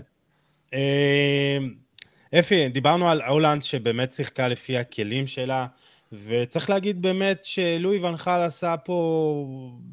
עשה פה עבודה טובה, יחסית למה שהיה לו. אה, באמת, הולנד הייתה נראית לא רע בכלל, אבל בסוף הייתה מאוד מוגבלת, כאילו, סגנון אחד, משחק אחד בלבד. אה, הוא עשה באמת שם שינוי טקטי מדהים, אה, הוא עבד לפי הכלים שלו, כמעט ניצח את המשחק. כן, תראה, דיברת על השינוי של ארגנטינה, באמת של סקלוני, וזה, ו- וזה באמת מה שניצח את המשחק, המעבר הזה שלושה בלמים מסיבה פשוטה. כי הוא אמר, אוקיי, ארגנט... אה, הולנד מאוד טובה ב... לצאת למתפרצות ולתת לנו להחזיק את הכדור, אז בוא נראה אותם מחזיקים את הכדור ובוא נראה מה הם יכולים לעשות. וברגע כן. שאתה עושה את זה, אתה מחייב אותם להשתמש בכ... בכלים שאין להם. אין להם את היכולת להחזיק, כאילו, עם כל הכבוד לפרנקי, הוא לא יכול לבד. אה, והוא היה שם לבד בקישור. כי מרטין דרום לא... הוא גם לא מספיק טוב, והוא גם לא באמת הצליח להתמודד עם, ב... עם, ה... עם הקישור הארגנטינאי. אה, והם גם אמרו, טוב, תשמעו, אנחנו, אנחנו נרביץ, אנחנו נשרוד, אנחנו נפרק אתכם, ובואו נראה איך אתם מתמודדים, והם לא הצליחו להתמודד עם זה. אז כן, נכון, זה, זה, זה נכון שבאיזשהו שלב באמת אה, הדברים השתנו, והוא שינה שם, אה, מנחל באמת שינה פעמיים תוך כדי המשחק את המערכים שלו, הוא גם, אה, גם בדקה 60, גם במחצית שהוא הכניס את אה, בכייס וקומפנס, ואחרי זה, ואחרי זה גם באמת הוא עבר לשתי ה... שוורחוס נכנס דקה 78, הוא באמת עבר לשתי חלוצים הגבוהים והגדולים, אבל לא היה להם את היכולת, אה, או את האיכות יותר נכון להתמודד עם ארגנטינה, אה, ובסוף הם הטובים יותר ניצחו במשחק הזה, אין מה להגיד. Uh, לגמרי, זה היה בצדק, באמת ארגנטינה uh, היא יותר טובה, הגיעה לה. Uh, לפני שנדבר על הבלגן שקרה בסוף, ובאמת uh, יש לי הרבה מה להגיד על זה, Uh, צריך לדבר על מסי, עוד משחק ענק שלו. Uh, גיל, הזכרת את הבישול הגאוני שלו, אבל שער בפנדל, שער בפנדל בדו-קרב, ותמיד מדברים על זה שמסי לא עומד בלחץ, הוא עמד בלחץ פה. Uh, אבל מעבר לזה, וגם אורי קופר דיבר על זה, שבאמת, פתאום ראינו, אנחנו רואים לאו מסי שונה, מוחצן יותר, עוקץ יותר, מרדונה יותר, אם אפשר לקרוא לזה ככה. אה, ראינו איך אה, הוא עשה שם teasing לספסל של, של הולנד. אה, אלה שלא אוהבים אותו אומרים כאילו למה לא מדברים על זה, אני לא נכנס לזה, אבל, אבל ראינו אולי כאילו שמסי הבין שהוא צריך להיות קצת יותר ילד רע במגרש. גיל, זה כאילו, ראית את הדברים האלה? אני חושב שראינו את הדברים האלה עוד, עוד מהקופה אמריקה שנה שעברה. זאת אומרת, זה כבר אז... עם כן, ירי כן. מינה שמה. כן, כן, כן, זה התחיל, זה התחיל, כבר, זה התחיל כבר שם. משהו, זה, זה לא מסי של הנבחרת שאנחנו מכירים ממונדיאלים קודמים. אתה יודע, ש, שהיה נראה באמת חיוור. כאילו, אז, אז באמת הוא היה נראה... היה נראה לא מסי במשחקים בנבחרת, והיום אנחנו רואים אותו כל הזמן בא לקחת את הכדור, אפילו יורד לעשות הגנה לפעמים, כאילו דברים שמסי בחיים לא היה עושה, רץ בספרינטים להגנה. אה, עובד, עובד באמת בשביל הקבוצה, ואפילו בדקות מסוימות מזכיר את מסי של, אה, של תחילת הקריירה, זאת אומרת עם, עם, דריבלים ש, עם דריבלים שהוא לוקח את הכדור ועובר ועובר שם כמה שחקנים בקלילות, ובסוף, בסוף, הרבה יותר חשוב לו, זה נראה שהרבה יותר חשוב לו לפרגן במונדיאל הזה, אין לו בכלל את המעמסה הזאת של, הוא לא, לא, לא מעניין אותו בכלל להפקיע, מעניין אותו לפרגן לחברים שלו כל הזמן, כל הזמן, וברמת ה... ברמת. ההשפעה שלו על המשחק, זה משהו שחסר תקדים. זאת אומרת, ארגנטינה בלעדיו, אני לא יודע אפילו אם זה רמה של, של לעבור שלב בתים. ברמה כן. כזאת. אז בוא אני אגיד לך באמת כמה נתונים עליו, כי אני חייב. אה, ארבעה שערים, שני בישולים. יש לו 15 מסירות לתוך הרחבה, וזה הכי הרבה בטורניר. הכי הרבה מסירות מפתח, 16 יחד עם אנטואן גריזמן. הוא שני למודריץ' במסירות מקדמות, יש לו 38, מודריץ' אה, היא קצת יותר. אה, הוא פשוט מדהים, ובאמת כאילו, הוא בא לטורניר הזה, ודיברנו על זה לפני זה, הוא, הוא, הוא היה מדהים בתחילת העונה, אה, מתחילת העונה עם פריס סן ג'רמן, והוא בא, הוא בא עם איזו מטרה מסוימת, אבל הוא לוקח על עצמו, אפי, ראינו את זה גם נגד מקסיקו, גם נגד פולין, נגד אוסטרליה, עכשיו נגד הולנד, הוא, הוא שם. כן. אמ, תשמע, חלק מהרוע הזה, אתה יודע, היה המון ביקורת על זה שמסי לא כבש בנוקאוט, ומסי לא, לא יודע להוביל ברגעים הקשים וזה, ואני חושב שהוא לקח את זה ללב, והוא הבין שזה חייב להיות עליו, והוא גם חייב להוביל את הטון לא רק על המגרש עם הכדורגל, אלא גם מנהיגותית בלהילחם בכל בן אדם שרב, וכל בן אדם שמזלזל, וכל בן אדם שאומר, רגע, טוב, הוא לא, הוא לא זז על המגרש, הוא לא עושה הגנה, הוא לא... אה, זה, זה, זה באמת מפריע לו, רואים שזה... אני, אני אעצבן פה הרבה מאוד אנשים, אבל זה קצת הרונלדו שבו יוצא החוצה. אה, אם מדברים על היריבות הגדולה ביניהם, כל, ה, כל הקריירה שלהם. אתה, אתה רואה באמת הרבה של, טוב, זה כבר לא המסי השקט שייתן לכולם לדבר, אלא זה באמת, אה, הוא חייב, הוא, זה, זה מרגיש שבאמת יש לו קוף על הגב, והוא בא להוכיח לכולם לסתום את הפה שלהם. ככה זה מרגיש המונדיאל הזה. אה, לגמרי, וככה אני מסתכל על נתונים, אה, גיל, מסי עשה 11 קילומטר, 760 מטר, כמעט 12 קילומטר, זה אומנם 120 דקות, אבל הוא חמישי כזה בארגנטינה, זה יפה. לא רע בשביל שחקן שלא עושה הגנה. כן, כן, אה, לגמרי, ובאמת אה, מסי ענק. אה, נושא אחרון שחייב לדבר עליו זה ככה דו-קרב פנדלים ומה שקרה שם, ותמיד יש את ה... אתה יודע, אנחנו... אנחנו לפעמים לוקחים איזו תמונה אחת שקורית, ו- ו- ואז מפרשים ממנה דברים, ולפעמים זה לא מספר את הסיפור המלא. יש את התמונה הזאת של שחקנים של ארגנטינה שנייה אחרי שהם מנצחים בדו-קרב הפנדלים, ואז רואים אותם ככה צועקים יש בהתרסה כזאת על השחקנים ההולנדים, וזה נראה לא טוב, ואני חייב לציין שגם אני ככה הרגשתי שזה כאילו מרגיש קצת אה, לא יפה. אבל אז ראיתי את מה שקרה מהזווית הטקטית אה, רגע לפני הפנדל האחרון של לאוטרו מרטינס, וראינו את אה, השחקנים ההולנדים שם מנסים בצורה שהיא מוגזמת ולא ספורטיבית, כולם באים להפריע ללאוטרו. ו- ו- וזה לא היה נראה טוב, וזה באמת כאילו עובר את הגבול במלחמה פסיכולוגית. ואמרתי, טוב, נו, מה, מה רוצים מהשחקנים של ארגנטינה? כאילו, כלומר, הם עשו, באמת, אולי החזירו להם, והחזירו להם באותו מטבע, אז כאילו, אז מה בכלל רוצים? גיל, כאילו, אתה שותף לתחושות האלה? אני חושב ש... שתי הקבוצות פה לא, לא התנהגו, לא התנהגו כמו שצריך, כן? אבל uh, אני די בטוח שאם הולנד הייתה מנצחת בפנדלים, נראה לי שהיינו מקבלים אפילו התגרות עוד יותר גדולה. Uh, כנראה שגם היינו מקבלים איזושהי קטטה על המגרש. כן, זה לא שהיה כן. רגוע שם. לא, לא, הארגנטינאים לא היו מקבלים את זה כמו שההולנדים קיבלו את זה, לדעתי. קצת יותר חמי מזג. אבל אה, באמת, זה, אתה יודע, זה חלק, אין, אין מה לעשות, בסוף זה, בסוף זה חלק מהם, וברגע שהיצרים מתלהטים ככה באמצע המשחק, הם מגיעים לפנדלים, וכמו שאתה אומר, אה, כל מה שהיה שם עם לאוטרו, אז אה, בסדר גמור, בסדר גמור ששחקני ארגנטינה יחשו לעצמם קצת, קצת, כן, קצת להתגרות, קצת יצא הילד, יצא הילד, הילד השטוטניק שבהם. יצא ארגנטינאי שבהם. כן, בסדר גמור, יצא, יצא דגו מרדונה, היד האלוהים, החוצפה, בסוף זה, זה נבחרות. לא, אבל, אבל, תשמע, אם אתה מבודד את האירוע הזה, זה ברור שזה לא ספורטיבי, אבל אתה אומר, בואנה, אז כאילו, הם פשוט זה, זה, משחקים את אותו משחק שההולנדים שיחקו שנייה לפני, אז מה, מה כל כך הטענות על ארגנטינה? אפי, מה דעתך? תראה, אני חושב שאם אתה מסתכל על המשחק, על המשחק בכללי, זה לא משחק ספורטיבי ורגוע, זה היה משחק עם המון עצבים, משחק קצת מלוכלך. כרטיסים צהובים. וואו, כן. זה, קודם כל, קודם כל בוא נדבר על השופט הזה, כי עם כל הכבוד, לשופט לא הייתה שליטה על המשחק לשנייה. לשנייה לא הייתה לו שליטה על המשחק, זה היה משחק אלים ב- ב- בצורה מוגזמת, הוא לא היה טוב, אה, זה היה שיפוט נוראי. עזוב, מוטה לצד אחד, לא מוטה, אני לא נכנס לשם.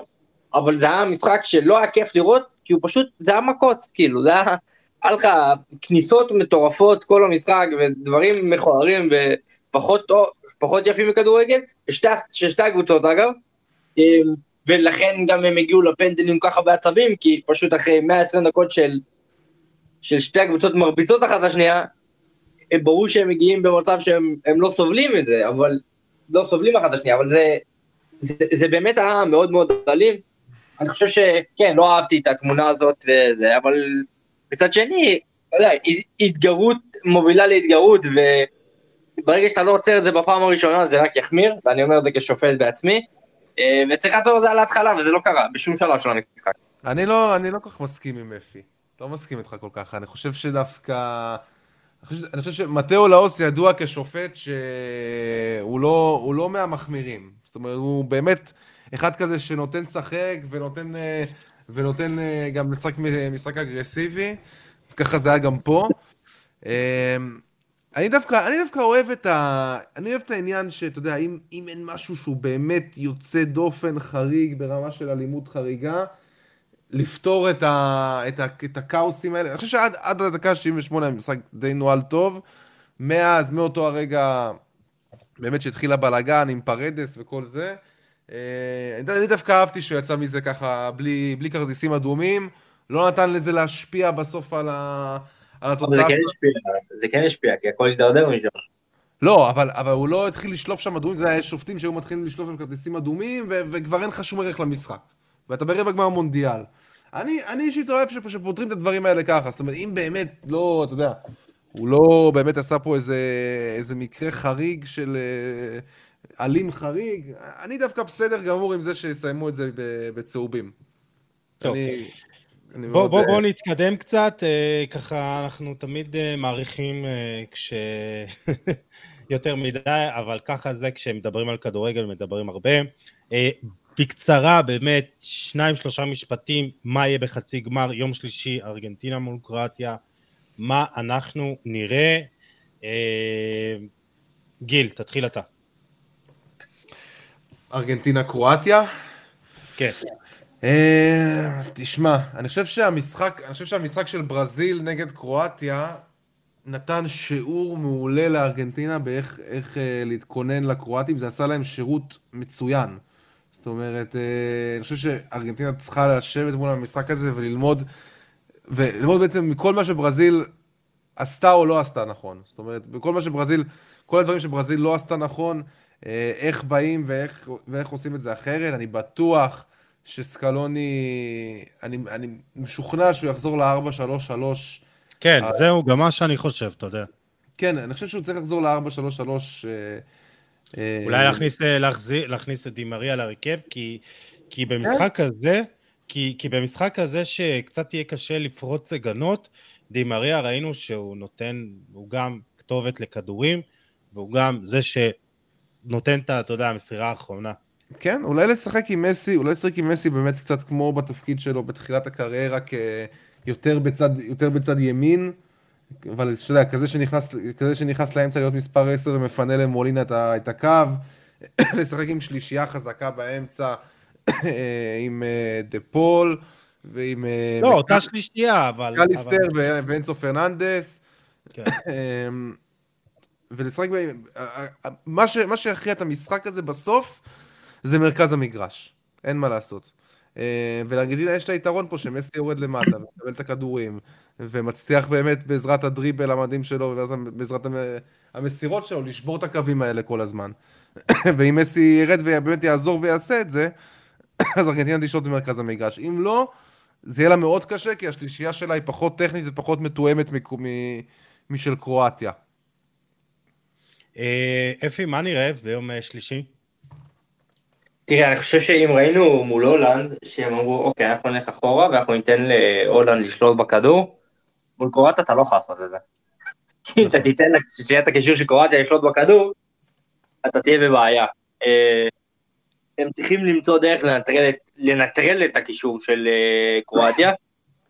בדגש על לוקה מודריץ', אני חושב שיש שם, כאילו זה, זה, דיברנו על הנתונים, לוקה מודריץ' חייב, הוא האיש המרכזי בקישור, עם כל הכבוד לברוזוביץ', הוא ענק, וגם קובצ'יץ', תסגור את לוקה מודריץ', תנטרל אותו, אל תיתן לו לקבל כדורים. כאילו זה מבחינתי המפתח, נקודת המפתח. כן.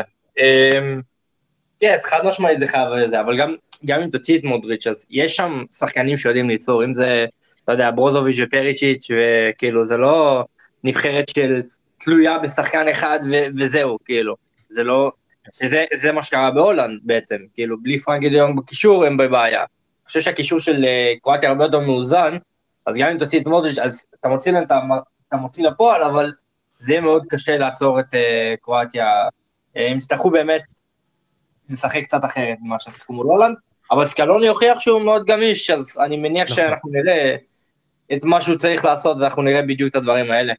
השאלה, אה, השאלה היא, השאלה היא, אה, אתה יודע, ראינו, ראינו את קרואטיה מחזיקה בכדור גם אה, נגד ברזיל, ושולטת באמצע נגד ברזיל. אבל היא לא באמת סיכנה את השער. השאלה אם זה נובע באמת מהיכולת ההגנתית הטובה של ברזיל, או שבאמת קרואטיה, או שבאמת קרואטיה היא, היא נבחרת שמאוד מוגבלת בחלק הקדמי שלה. אני חושב שזה קצת, זה די שילוב של שני הדברים. ההגנה של ארגנטינה היא יותר פגיעה מההגנה של ברזיל. אה, אם קרואטיה, אם ארגנטינה תיתן לקרואטיה את הכדור, אז סביר להניח שקרואטיה תגיע ליותר מצבים ממה שהגיע נגד ברזיל, אה, וזה מה שיהיה מעניין במשחק הזה, יהיה מאוד מעניין, יהיה מאוד מעניין לראות איך, איך ארגנטינה תבוא למשחק הזה. אני מאמין שהיא תבוא, תבוא לשלוט ולהחזיק בכדור, כי אתה יודע. הימורים וסיכויים שלך? די, קרואטיה לא, לא תעשה את זה שוב, זה לא, זה לא יכול לקרות. היא לא יכולה להעיף גם את ברזיל וגם את ארגנטינה, למרות ש... לא, לא. מתי לא. זה קורה? 90 דקות, 120 דקות פנדלים? אני מצד שני גם מופתע אם זה ילך בקלות לארגנטינה, אז אני אגיד ארגנטינה ב-120 דקות עם אופציה לפנדלים. אוקיי. אה, זה יהיה דו-קרב פנדלים, זה יהיה גדול. אה, אפי, דעתך? מה, אה, מה אנחנו יודעים שקרואטיה לא, לא בתש... לא, לא מנצחים ב-90 דקות, זה כבר אה, לא חדש לנו. אה, קרואטיה בפנדלים, זה ההימור שלי. נלך נגד גיל היום. טוב, אז אני אלך אחרת, אה, ארגנטינה ב-90 דקות. אה, לפני שנתקדם אה, למשחקים הבאים, צריך להזכיר, אנחנו, אני וגיל, עם נועם ברדה היקר, נראה את המשחק ביום שלישי, ארגנטינה נגד קרואטיה, בגדרה, באירוע של המועצה שם, באולם ספורט רמון, ברבע לשמונה מגיעים לשם, אה, יש שם מהפרו, דוכני מזון אה, במקום, כניסה חופשית, אה, ובשמונה ורבע אני, גיל ונועם נשתתף בפאנל פרשנים, ובתשע כולנו נראה את חצי הגמר על משחק ענק. תבואו, יהיה כיף. מתקדמים למשחק הבא, מרוקו מנצחת ב-90 דקות את פורטוגל 1-0, ואנחנו מופתעים אבל לא מופתעים, כי ראינו בדיוק את מה שדיברנו עליו. נתוני החזקת הכדור לא הפתיעו כמו כל המשחק, כל, כמו כל הטורניר ואפילו קצת יותר קיצוני, מרוקו החזיקה רק 27% אה, מהזמן בכדור, אבל הגיעה למצבים מסוכנים יותר, 1.40 אה, שערים צפויים לעומת 0.92 בלבד של הפורטוגלים, וזה היה בלוק עוד יותר נמוך, כל השחקנים של מרוקו היו מאחורי קו החצי. אה, גיל, אתה אמרת שאתה עוקב אחרי מרוקו הרבה בטורניר הזה. אה, מה הסוד שלה? ההגנה הכי חזקה שראיתי בכדורגל נבחרות מאז איטליה 2006. באמת, כאילו, לא, לא זוכר הגנה ברמה כזאת הרבה מאוד שנים. אה, הם עדיין לא קיבלו, הם עדיין לא קיבלו שער משחקן יריב תחת אה, ווליד רגרגי. זאת אומרת, גם אה, ארבעה, חמישה משחקים במונדיאל הזה ועוד שלושה משחקי הכנה, הם קיבלו רק שער עצמי שכבש אותו נאיף אגר הבלם. תשמע, הרבה אומרים, מדברים על מרוקו, ואני שומע כל מיני השוואות, יוון, יוון 2004 וכל מיני דברים כאלה.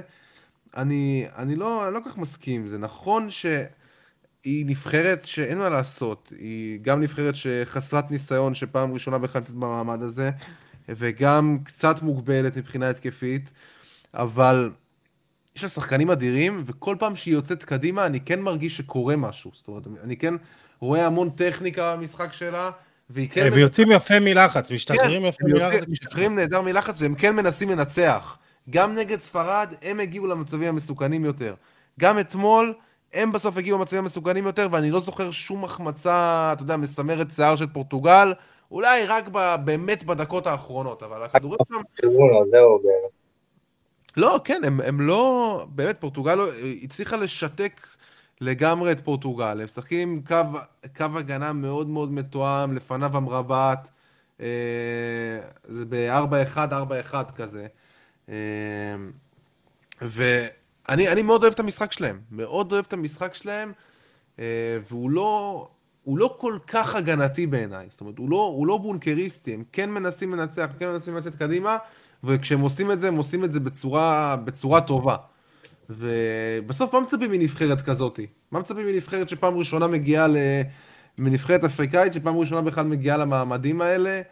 אמ, לא חושב שהם צריכים להתנצל בפני אף אחד. אני חושב שסופיאן אמרבת הוא ללא ספק אמ, אחד, אחד משחקני הטורניר. זה פשוט בלתי נתפס מה שהוא עושה בטורניר הזה.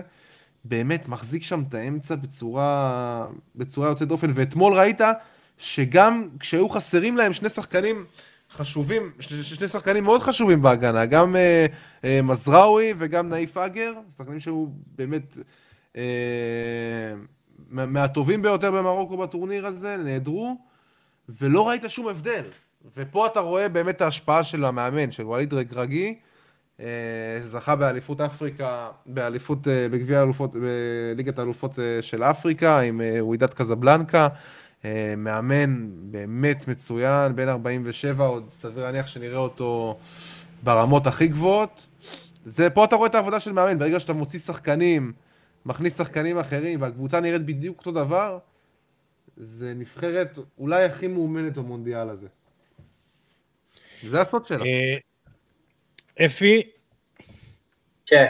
אני רוצה דווקא להתרכז, הוא דיבר על המועבט, אז אני רוצה להתרכז על שני שחקנים אה, אולי השניים היחידים בסגל בערך ש, שנולדו במרוקו. Um, הראשון זה המחליף של מרזאווי, של uh, זה, שזה יחיה... Um, עטיה. כן, אני לא רוצה לטעות, אני מאוד אשכנזי ואני פחות אה, זה, אני לא רוצה לטעות, אבל עטיית um, עלה שבאמת, קודם כל הוא היה מדהים במשחק הזה, הוא היה בכל מקום, הוא גם, גם הגנתית הוא היה מדהים, וכמובן הכדור המושלם שלו אה, בגול אה, לנסארי, באמת נתן משחק ענק, אה, ולא ציפו ממנו, והשני, אה, זה חייב להיות, זה עזדין אונאי שאולי תגלית הטורניר הזה בעיניי.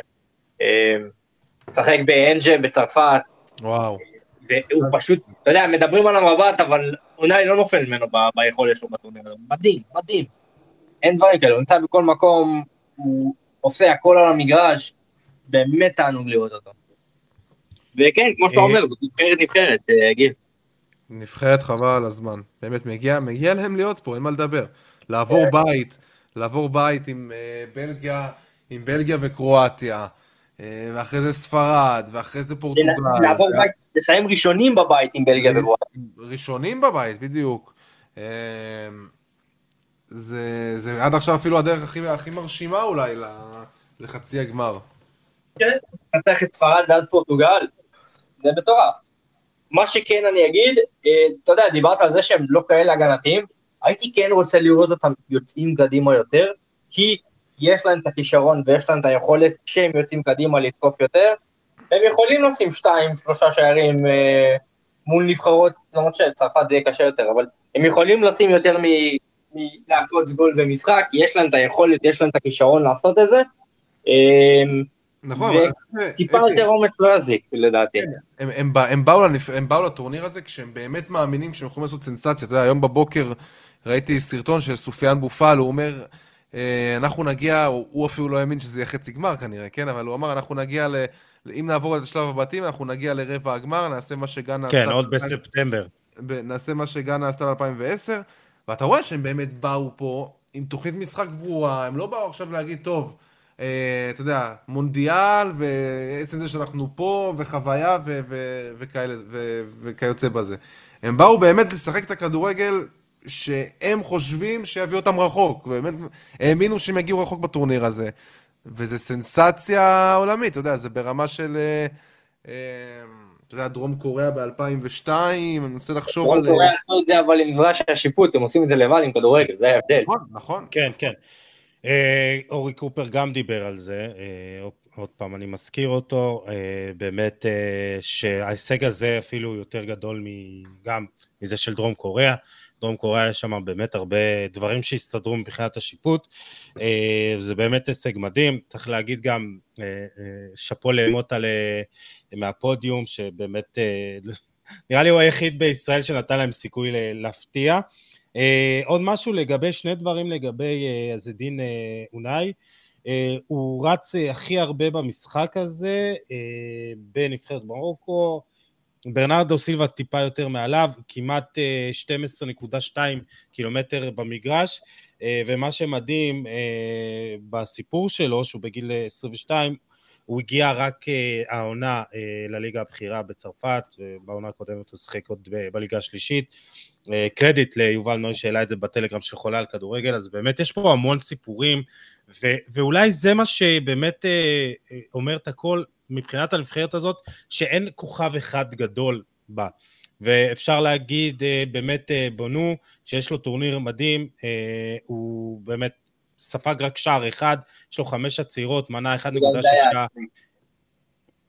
כן, כן, כמובן, אה, הוא מנע 1.6 אה, שערים, חכימי עם טורניר מדהים, הוא, יש לו הכי הרבה תיקולים מוצלחים אה, בטורניר הזה, 13, ודיברת גיל על המרמרת, אבל גם זייש ובופל, שבאמת הם הכתובת ליציאה מלחץ, ואולי זה מה שבאמת עושה את הנבחרת הזאת הרבה יותר גדולה, כאילו את הסיפור שלה, זה, זה הביחד, זה ה...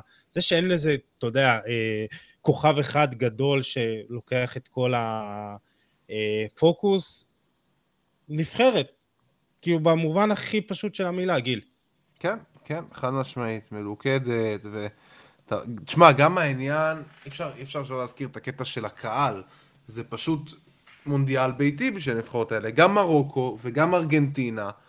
לא, לא בכדי הגיעו לאן שהם הגיעו, כי הקהלים שלהם באמת, הקהלים הכי חזקים בטורניר, ואין מה לעשות, ברגע שאתה, יש לך את הדחיפה הזאת כנראה, שזה מאוד מאוד משמעותי.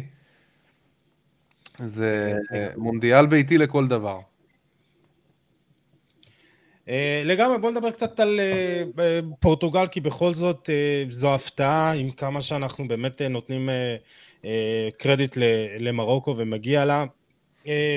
בכל זאת, אחרי ההתפוצצות אה, נגד שווייץ, 6-1, אמ, זה לא היה נראה טוב, באמת, אה, ואני אומר כאילו, דיברנו כל הזמן על הקיבעון של סנטוס, אה, והוא הפתיע בענק במשחק הקודם עם הספסול של רונלדו וההרכב של גונזלו רמוש, אבל פה במשחק הזה, אני אומר בואנה, כאילו, תעז, אתה צריך את ה... את השחקנים האמיצים האלה, אתה, שחק... אתה צריך את רפה לאהו שיפרוץ את ההגנה, ואתה עוד פעם עולה עם איזה מיני יהלום כזה בקישור עם עוד איזה שחקן עם, אה, אתה יודע, אה, במקום שתעלה עם שני כנפיים מהירים, תרווח את המשחק, כן, תנסה להגיע הוא... דרך הצדדים, כאילו, אתה... זה, זה, אה, אה, זה, זה טורניר, זה 90 לא- דקות לא... שאתה חייב להיות הכי טוב ב... ב... ויש לך את הכלים, וזה... וכאילו, ועוד משהו, אני לא יודע מה הסיפור עם קנסלו, אבל תשמע, קנסלו נראה כמו ההוא מיובנטוס שהיה אצלכם, אה, גיל, ו- ואני אומר, בואנה, יש לך את אה, קנסלו ואת רפאל לאהו, וכאילו, אתה לא משתמש בהם? בואנה, זה פשוט פשע. תקשיב, אני, אני מסכים איתך, אני חושב שלגבי רפאל לאהו, לדעתי הוא פשוט לא מחזיק ממנו. אני יודע שזה הזוי להגיד את זה. לדעתי הוא לא מחזיק ממנו, לדעתי הוא הזמין אותו כי הוא צריך להזמין אותו, כי אי אפשר להתעלם ממה שרפאל לאהו עושה במילאן.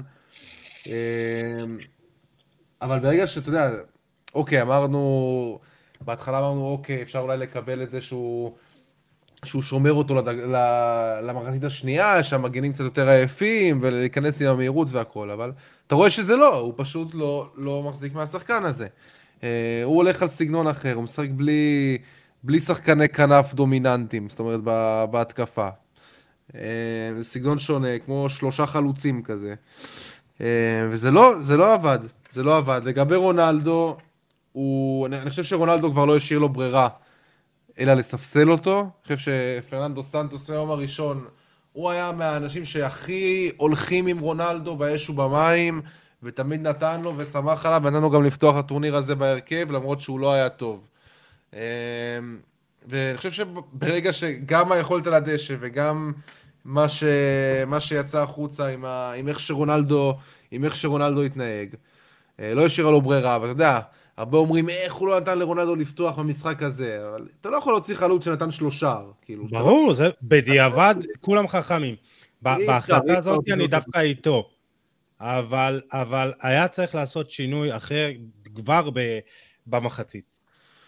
אמ, כן, שוב, אני אתמול באמת לא ראיתי את פורטוגל משווה, כאילו, בשום סצנריו. בסוף הוא כבר היה שם, בסוף הוא היה עם כל, עם כל, הכלים, עם כל הכלים ההתקפיים שלו במגרש. גם עם לאהו, וגם עם רונלדו, וגם עם פליקס, ו, ו, וכולם. ופורטוגל לא הצליחה להתקרב לשער.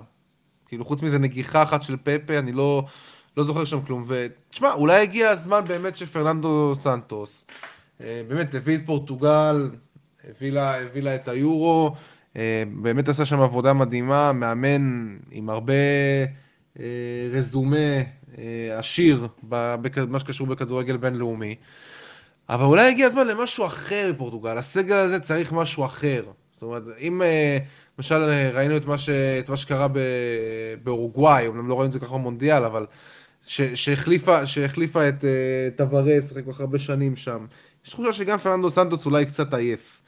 אה, קצת הרבה, אני חושב שכבר כן, דיברנו על זה. אה, עוד במונדיאל הקודם ובמיוחד ביורו האחרון, שלפורטוגל יש כלים הרבה יותר אה, טובים. ויש מאמנים פורטוגלים אדירים.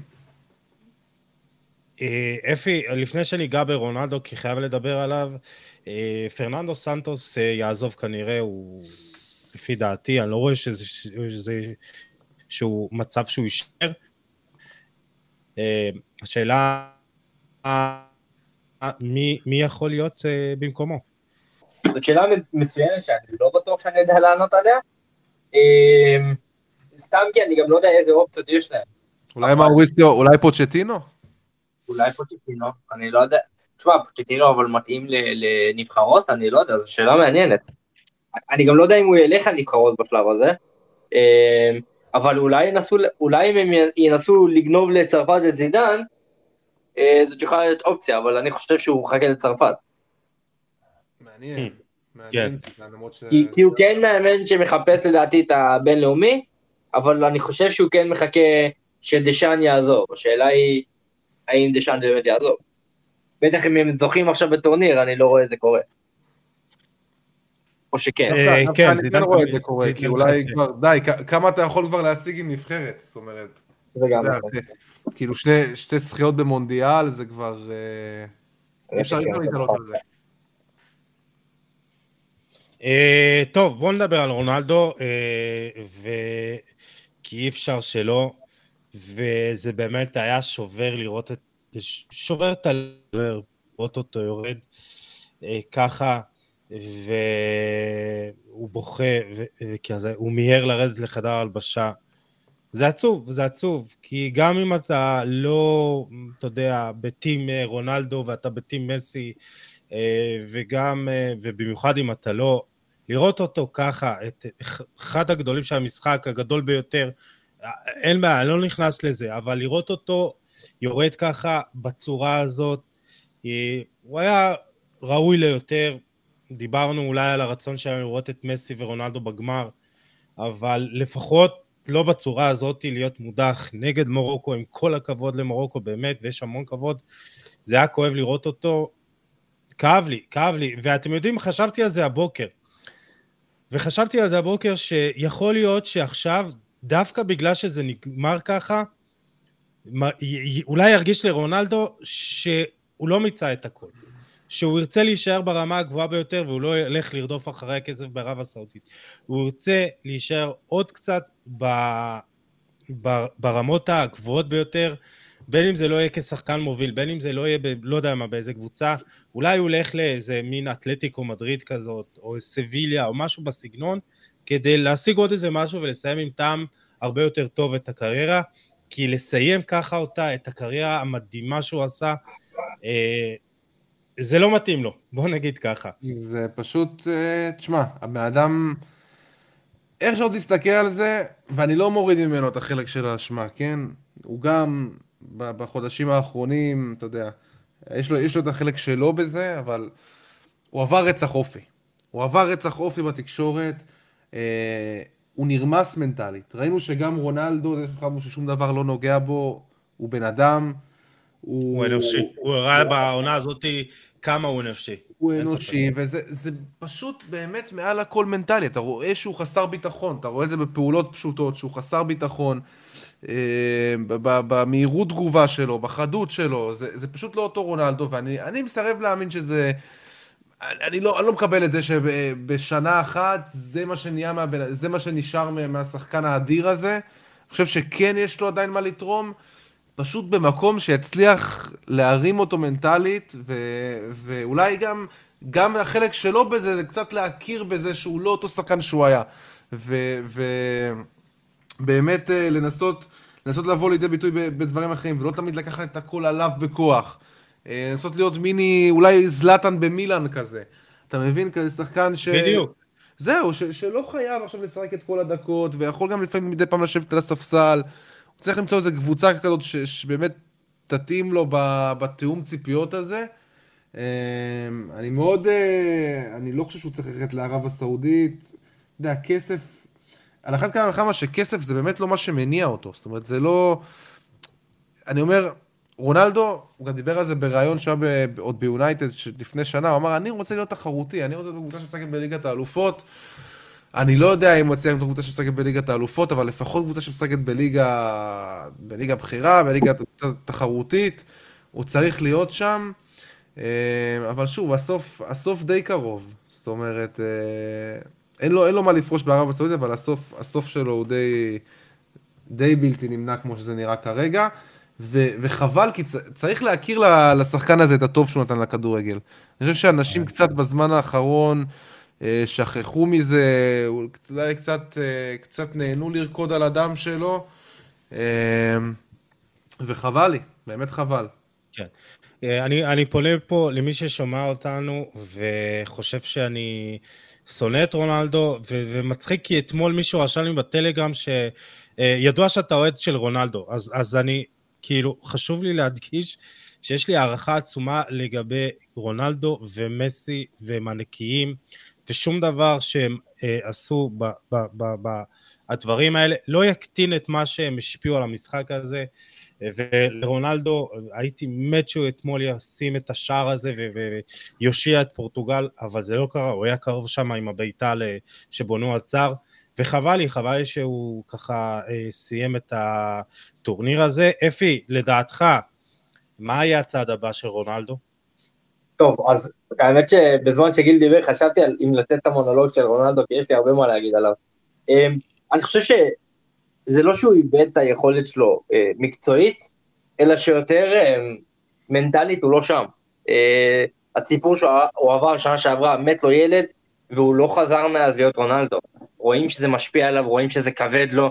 כאילו, לראות את רונלדו מנצח ספרינט אחד מול בלם בטורניר שלם זה לא משהו הגיוני, וזה לא שהוא איבד את המהירות שלו, הוא פשוט אין לו, אני, אני לא יודע אם זה הרצון, או אבל, אבל חסר שם משהו מנטלית, הוא כבוי.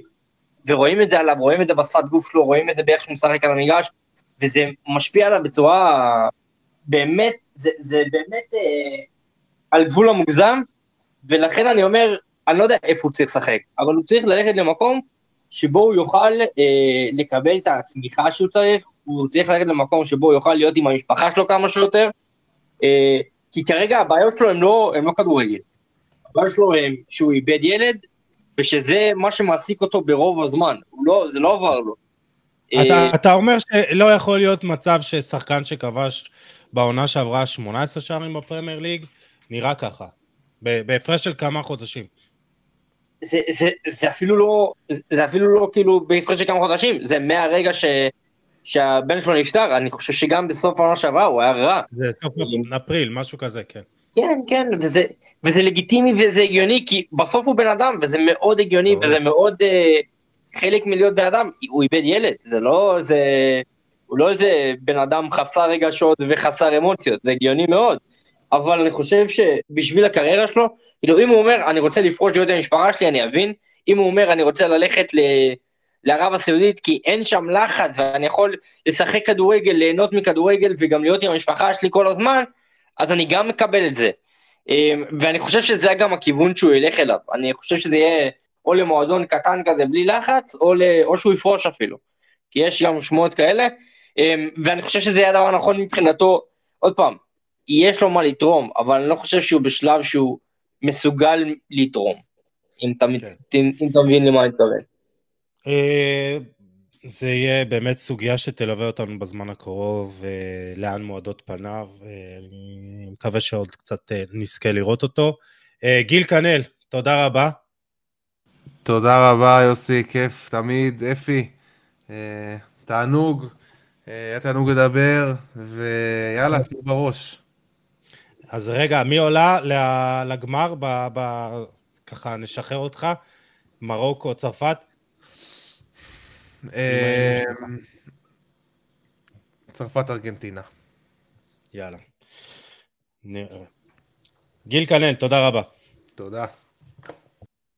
אפי, כן. אנחנו נמשיך. משחק אחרון, כמו תמיד, אתה נשאר איתי עד הסוף, אז אני מעריך את זה מאוד. צרפת נגד אנגליה 2-1, אני את האמת אה, הימרתי באיזה פורום אה, של אה, מ"כ ירושלים שצרפת תנצח, וחבל שלא הימרתי. אמרתי שבסוף האיכות הצרפתית תנצח. 2-1, וזה משחק שאם לומר את האמת, אנגליה הייתה יותר טובה, מסתכלים על הנתונים, גם זה היה נראה ככה. לא רק הנתונים מדברים, גם מבחן העין. אה, אנגליה שלטה בכדור יותר, היא שלטה 57% מהזמן אה, לעומת 43% של הצרפתים. 16 אה, איומים לשער לעומת 8 של צרפת, 8 למסגרת לעומת 5 של צרפת. גם אותו דבר, 8 מתוך הרחבה לעומת 5 של צרפת. וגם שערים צפויים, 2.32 לעומת 1.19 בלבד של צרפת, אבל בסוף גם צריך טיפה מזל, וראינו את זה בסוף, אפי. עם הפנדל כן. המוחמץ של ארי קיין. תראה, אני אגיד לך, אני אגיד לך, קודם כל, לגבי השערים הצפויים, צריך לזכור שיש שם שתי פנדלים, שזה לבד כמעט 1.6, שזה רוב, ה... רוב השערים הצפויים שלהם. אה, שם, שם זה היה ההבדל מבחינת השערים הצפויים, אבל כן, אנגליה שלטה במשחק, אני חושב שסארטגייט אה, הכין את הנבחרת שלו בצורה אופטימלית, הם, הם היו מוכנים לצרפת, הם ידעו מה צרפת הולכים לעשות, הם היו יותר טובים מצרפת ברוב שלבי המשחק, אבל אה, דשאן יודע, גם, גם במשחק לא טוב, יש, יש בזה מין הריאל קצת, אתה יודע, אה, אפשר לשחק לא טוב, אבל כשהם צריכים לעשות את ה... צריכים לש... להפעיל את הסוויץ' לרגע ולעשות את הפעולה הקטלנית הזאת, אז הם יודעים לעשות את זה בצורה מצוינת, אה, וראינו את זה אתמול, אם זה הביתה של צ'ומני, שאלוהים יודע מאיפה זה הגיע, ואם זה בסוף הפעולה הנהדרת שם של, אה, של מי זה, של גריזמן באגף עם הנגיחה של ג'ירו, אה, אין ספק שצרפת הגיעה, הם, הם, לא, הם לא שיחקו טוב, אבל הם שיחקו מספיק טוב כדי לנצח את המשחק הזה. וכן, אנגליה קצת פריירים. אה, כן, קצת הרבה. אה, וצריך גם לדבר על השחקנים שהביאו לצרפת את המשחק הזה, כי, כי יש פה כמה גיבורים, ואני רשמתי שלושה, אני לא יודע אם... אה, בוא, בוא, בוא נשאל אותך, מי, מי הגיבור הראשון המרכזי שלך במשחק הזה, ואז אני אתן את מה שיש לי להגיד עליו. אנטואן גריזמן. זה... אתה חייב להתחיל שם, אני מניח. אה, את האמת, רשמתי אותו שני, אבל זה, זה לא דירוג או משהו, אבל כן. כן. השחקן הכי טוב אולי של, של צרפת בטורניר הזה, חייב להגיד. וואו, אני חושב שהשינוי עמדה שלו, וזה שהוא יורד יותר אחורה, וזה שהוא באמת משחק כחלק משלישייה, אה, שלישיית הקישור, היא... זה שינוי מדהים בשביל, בשבילו, והוא עושה את זה מצוין. אה, זה מאוד מפתיע, זה מאוד מעניין, זה כיף לראות, אבל אין ספק שהוא עושה עבודה ממש טובה. אז אה, חייב להגיד, קודם כל אתמול עם שני בישולים, שלושה כדורים ארוכים מוצלחים ב-100% הצלחה, שישה חילוצים, הוא עשה גם הכי הרבה פעולות לחץ. יש לו שלושה בישולים בטורניר אה, יחד עם אה, קיין ופרננדש, ודיברנו קודם על הנתון שלו יחד עם מסי, 16 מסירות מפתח, הכי הרבה בטורניר, ובאמת, מדהים, מדהים, הוא, הוא פשוט טוב, כאילו אין, אין, אין, אין, אין איזה, אתה יודע, דרך אחרת להגדיר את זה, הוא פשוט טוב. Uh, הוא מנהל את המשחק, הוא משתתף במשחק הלחץ, הוא יורד עד לתוך הרחבה כדי לקחת כדור, uh, והוא מדהים. כן, בהחלט. תשמע, ו... זה כיף, כן. כיף לראות את זה, ממש כיף לראות את זה. אתה, אתה רואה, אחד הדברים שאתה, שאני מאוד אוהב בכדורגל, זה לראות אנשים ש... שממציאים את עצמם מחדש. אה, שאתה יודע שלא הולך להם כל כך, ואז הם עושים איזה משהו ומשנים את עצמם לגמרי, זה לגמרי שם, זה, זה בדיוק זה. אה, וזה תענוג לראות. זה תענוג לראות, ובאמת אנטואן גריזמן אה, עשה 11.3 קילומטר במשחק הזה, וזה קצת פחות מצ'ואמני ורביו שהם קשרים, אז באמת אנחנו רואים את ה... את העבודה הנהדרת שהוא עשה, אה, וכמו שאתה אומר, אה, כיף גדול לראות שחקנים שבאמת אה, ממציאים את עצמם מהחלוץ הזה, הסקורר אולי, או זה שבאמת הרגל המסיימת בקבוצה, הוא עובר להיות זה שמספק את המצבים, ועושה את זה גם במצבים נייחים, גם במשחק פתוח. הוא, הוא פשוט פנטסטי. אה, גיבור אה, שני, הראשון שרשמתי, אני לא יודע אם הוא הכי גדול, אבל אוגו לוריס עם אה, שבע עצירות, 1.01 שערים שמנה, ופשוט הוא היה גם במשחק מדהים. אנחנו רואים אותו בשנים האחרונות, אולי לא אותו שוער כמו שהוא היה, אבל הוא פשוט מדהים. יש לו, כשהוא, כשהוא יש לו משחק טוב, אז הוא פשוט משפיע על המשחק, ו- וראינו גם את העצירה הזאת של, אה, בהזדמנות במחצית הראשונה על הארי קיין, והוא שם, הוא שם. אה, כן, למרות שתשמע, צריך להגיד, אה, אם, אם דיברנו על מרוקו, שלא סופגת בטורניר הזה, אז צרפת ספגה בכל המשחקים שלהם עד עכשיו. כן. ולהוגו לוריס יש חלק בחלק מהשערים האלה. אה, לא, הוא לא נותן טורניר מדהים בינתיים, אבל אתמול הוא, אין ספק שהוא הופיע, אה, נת, לקח לארי קיין כמה עצירות יפות, אה, כמובן שהפנדל זה כבר עניין אחר, אבל, אבל הוא באמת, הוא הופיע כשהם היו צריכים אותו יותר, יותר מהכל, שזה כיף לראות. כן, הוא היה מצוין אתמול, אין ספק.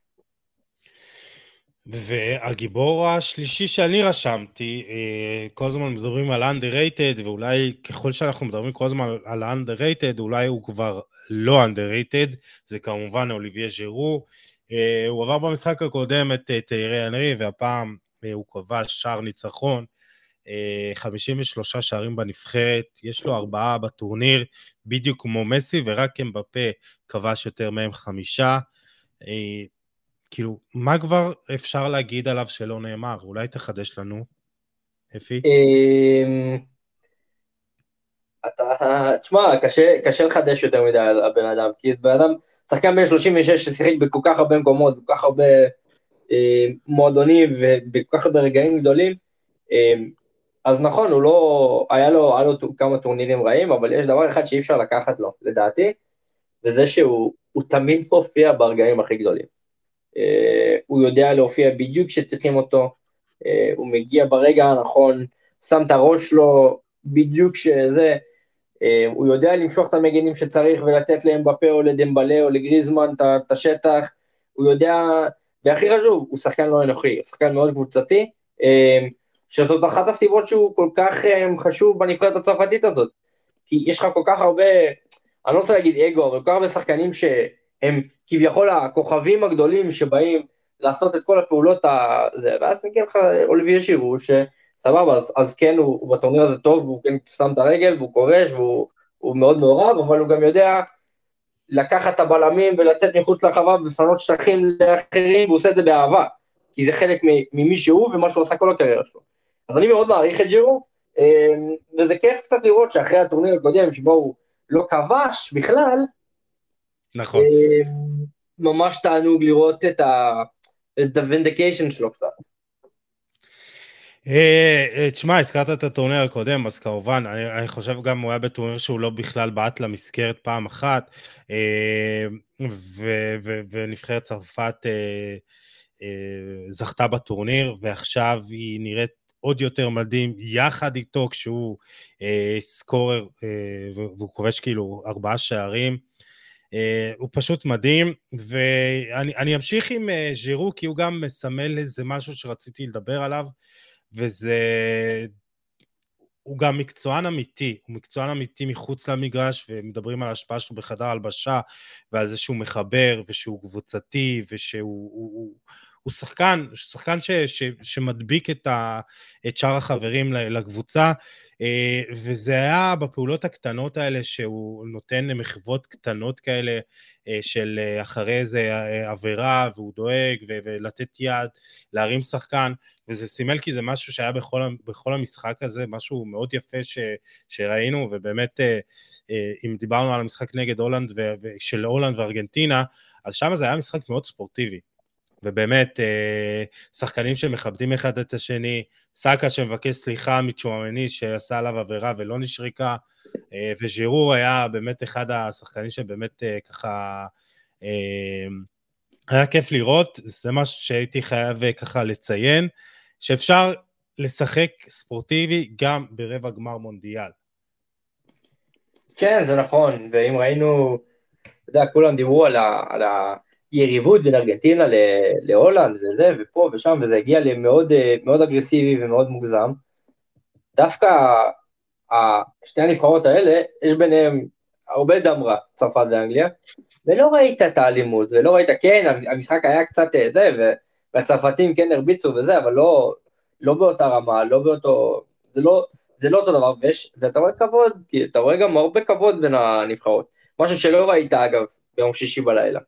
אמ, וזה, כן, יש בזה לפעמים, אתה יודע, זה גם, זה גם כנראה המשחק הכי טוב של ה... ציפינו שזה המשחק הכי טוב של רבע הגמר, וזה באמת היה, אמ, בגלל הכבוד הזה לדעתי.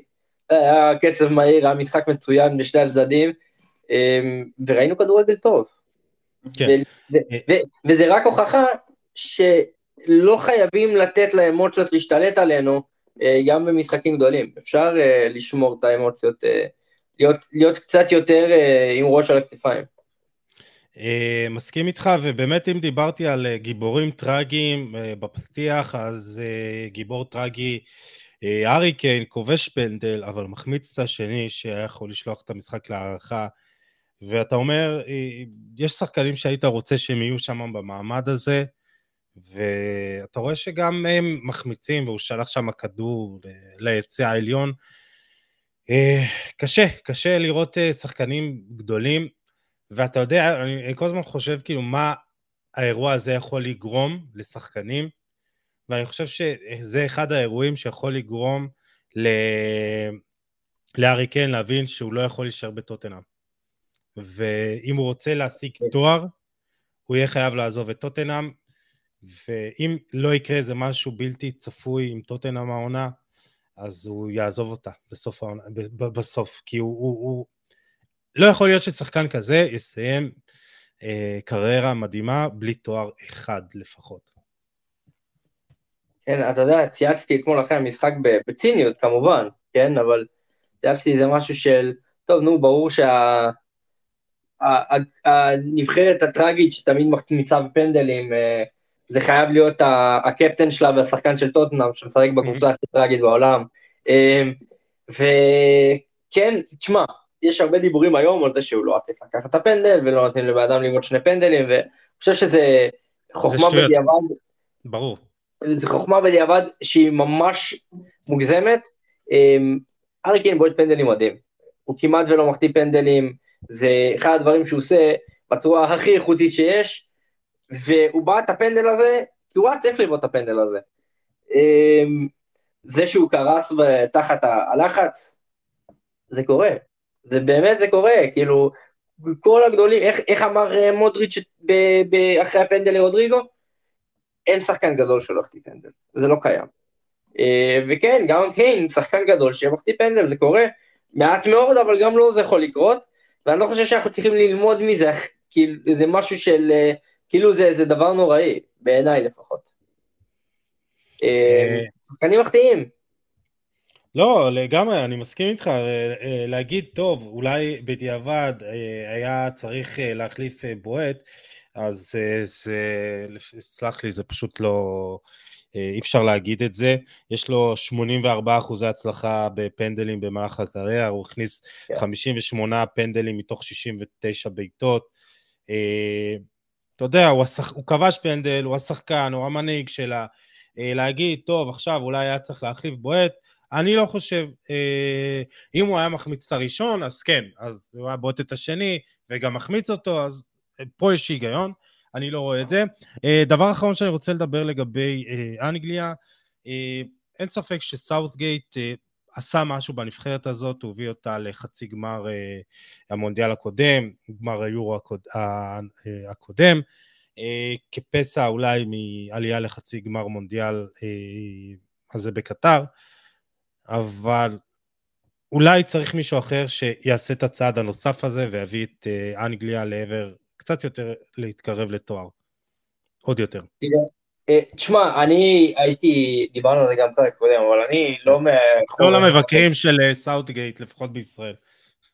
כן, אני, אני די גבוה ברשימה הזאת, אבל אני חייב להגיד שבטורניר הזה קצת השתנה, השתנתה הדעה שלי לגביו. כן.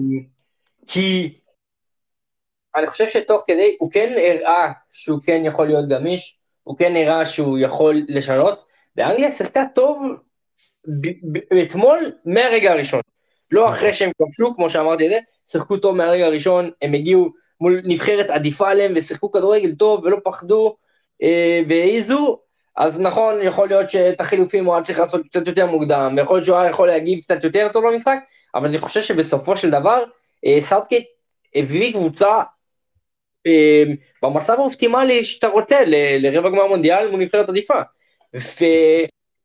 ואני חושב שעם כל הכבוד, העובדה שהם נפלו על צרפת, אמ, זה מבאס, כן? אבל הם לא באמת היו אמורים לעבור את צרפת הזאת. אז זה לא שהוא אכזב וקשר, אני חושב שהוא עשה הפוך, אני חושב שהוא הוציא זה, אתה יודע, אחרי ה... אתה יודע, אני רוצה כן לדבר על שחקן ספציפי אחד באנגליה. אמ, אם יורשה לי, מצטער שאני ככה אה, קצת משנה את הזה, אבל... לא, הבמה אה, שלך, אפי.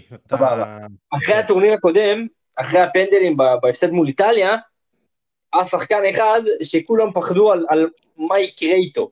בגלל שהוא החטיא את הפנדל המכריע, ובגלל שזה, וה, והגזענות נגדו ברשתות וכל הדברים האלה, וזה בוקאיו סאקה. ואני חושב ש... מה תודה, ש... תודה שאתה מדבר עליו, כי אה, זה היה נשכח, ו... והוא היה פשוט אתמול פנטסטי, אני חושב, אני חושב שזה קריטי, ואסור לשכוח את זה.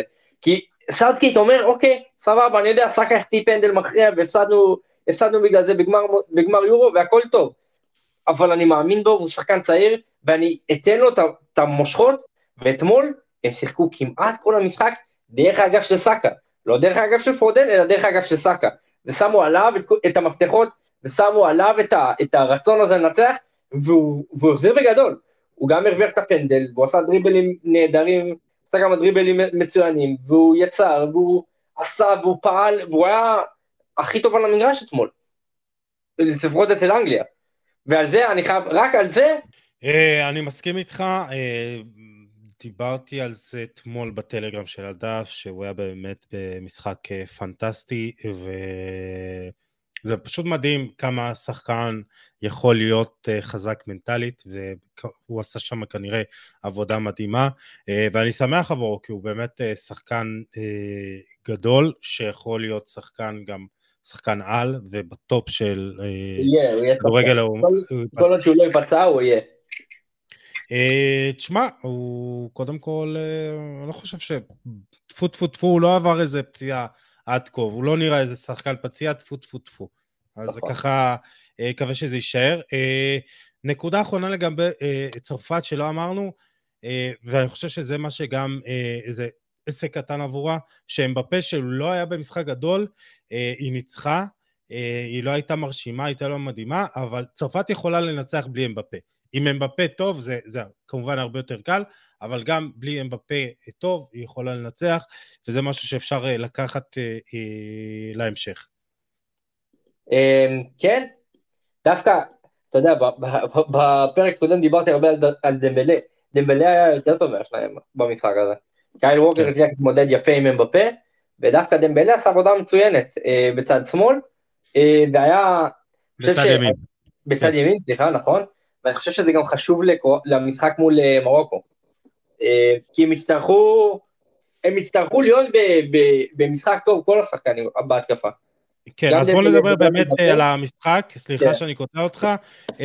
רביעי, חצי גמר השני, צרפת נגד מרוקו, ואני חושב שיהיה משחק מעניין מבחינה טקטית, כי צרפת ראינו שהיא לא נבחרת שאוהבת את הכדור יותר מדי, דשאן מבחינתו יכול לוותר עליו ולצאת גם אה, למעברים מהירים, אבל היא כן, כן נבחרת טכנית, היא כן נבחרת יוזמת, היא יכולה ליזום, ועם שחקנים שיכולים לפרוץ קווי הגנה אה, בדריבל, בפסים, ו, ו, אבל היא, היא לא בהכרח עושה את זה.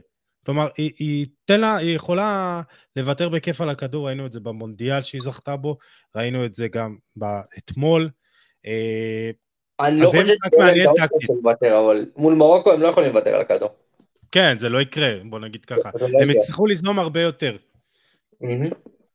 אה, כן, איך אה, באמת נראה, איזה משחק נראה?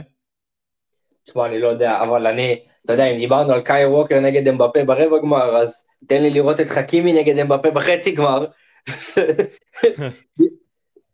אני מקווה שאתה יודע, שהמצלמה תהיה מספיק מהירה לקלוט את מה שהולך לקרות שם, כי זה שתי, אמ, שתי סילונים אחד על השני, וזה הולך להיות כיף בטירוף. מצד שני, אמ, אני חושב שלאמבפה יהיה את היתרון הזה, כי חכימי שחקן מדהים, אבל החלק ההגנתי זה לא הצד החזק שלו. למרות שהוא נותן טורניר טוב, אמבפה זה כבר, זה כבר משהו אחר. והוא מכיר את המשהו האחר הזה. מכיר את זה כי הוא מתאמן נגדו כל השבוע. אה, אז... זה מצ'אפ באמת שיכול להיות uh, מעניין, uh, אבל כמו, ש, כמו שאמרתי, כאילו, אני, אנחנו נראה, נצטרך לראות את צרפת uh, יותר יוזמת uh, uh, ומוצאת פתרונות ללחץ, uh, uh, לבלוק המאוד מאוד אולטרה נמוך הזה של, של mm. מרוקו, וזה יהיה מעניין. Uh, כי זה באמת, כמו שדיברנו, ולא דיברנו על זה ב, אה, אה, בקטע על מרוקו, שאתה הזכרת את זה בפרק הקודם, שאנחנו מדברים על מרוקו כנבחרת אה, הערבייה הראשונה שעולה, מגיעה להישג כזה, אה, ונבחרת אפריקאית, אבל היא לא באמת נבחרת אפריקאית, היא נבחרת אירופית לכל דבר ועניין. אה, מרבית השחקנים, גם אם הם אה, נולדו במרוקו, הם גדלו והתחנכו וקיבלו את החינוך גם הספורטיבי וגם הלא ספורטיבי שלהם באירופה. כן, לגמרי. כן.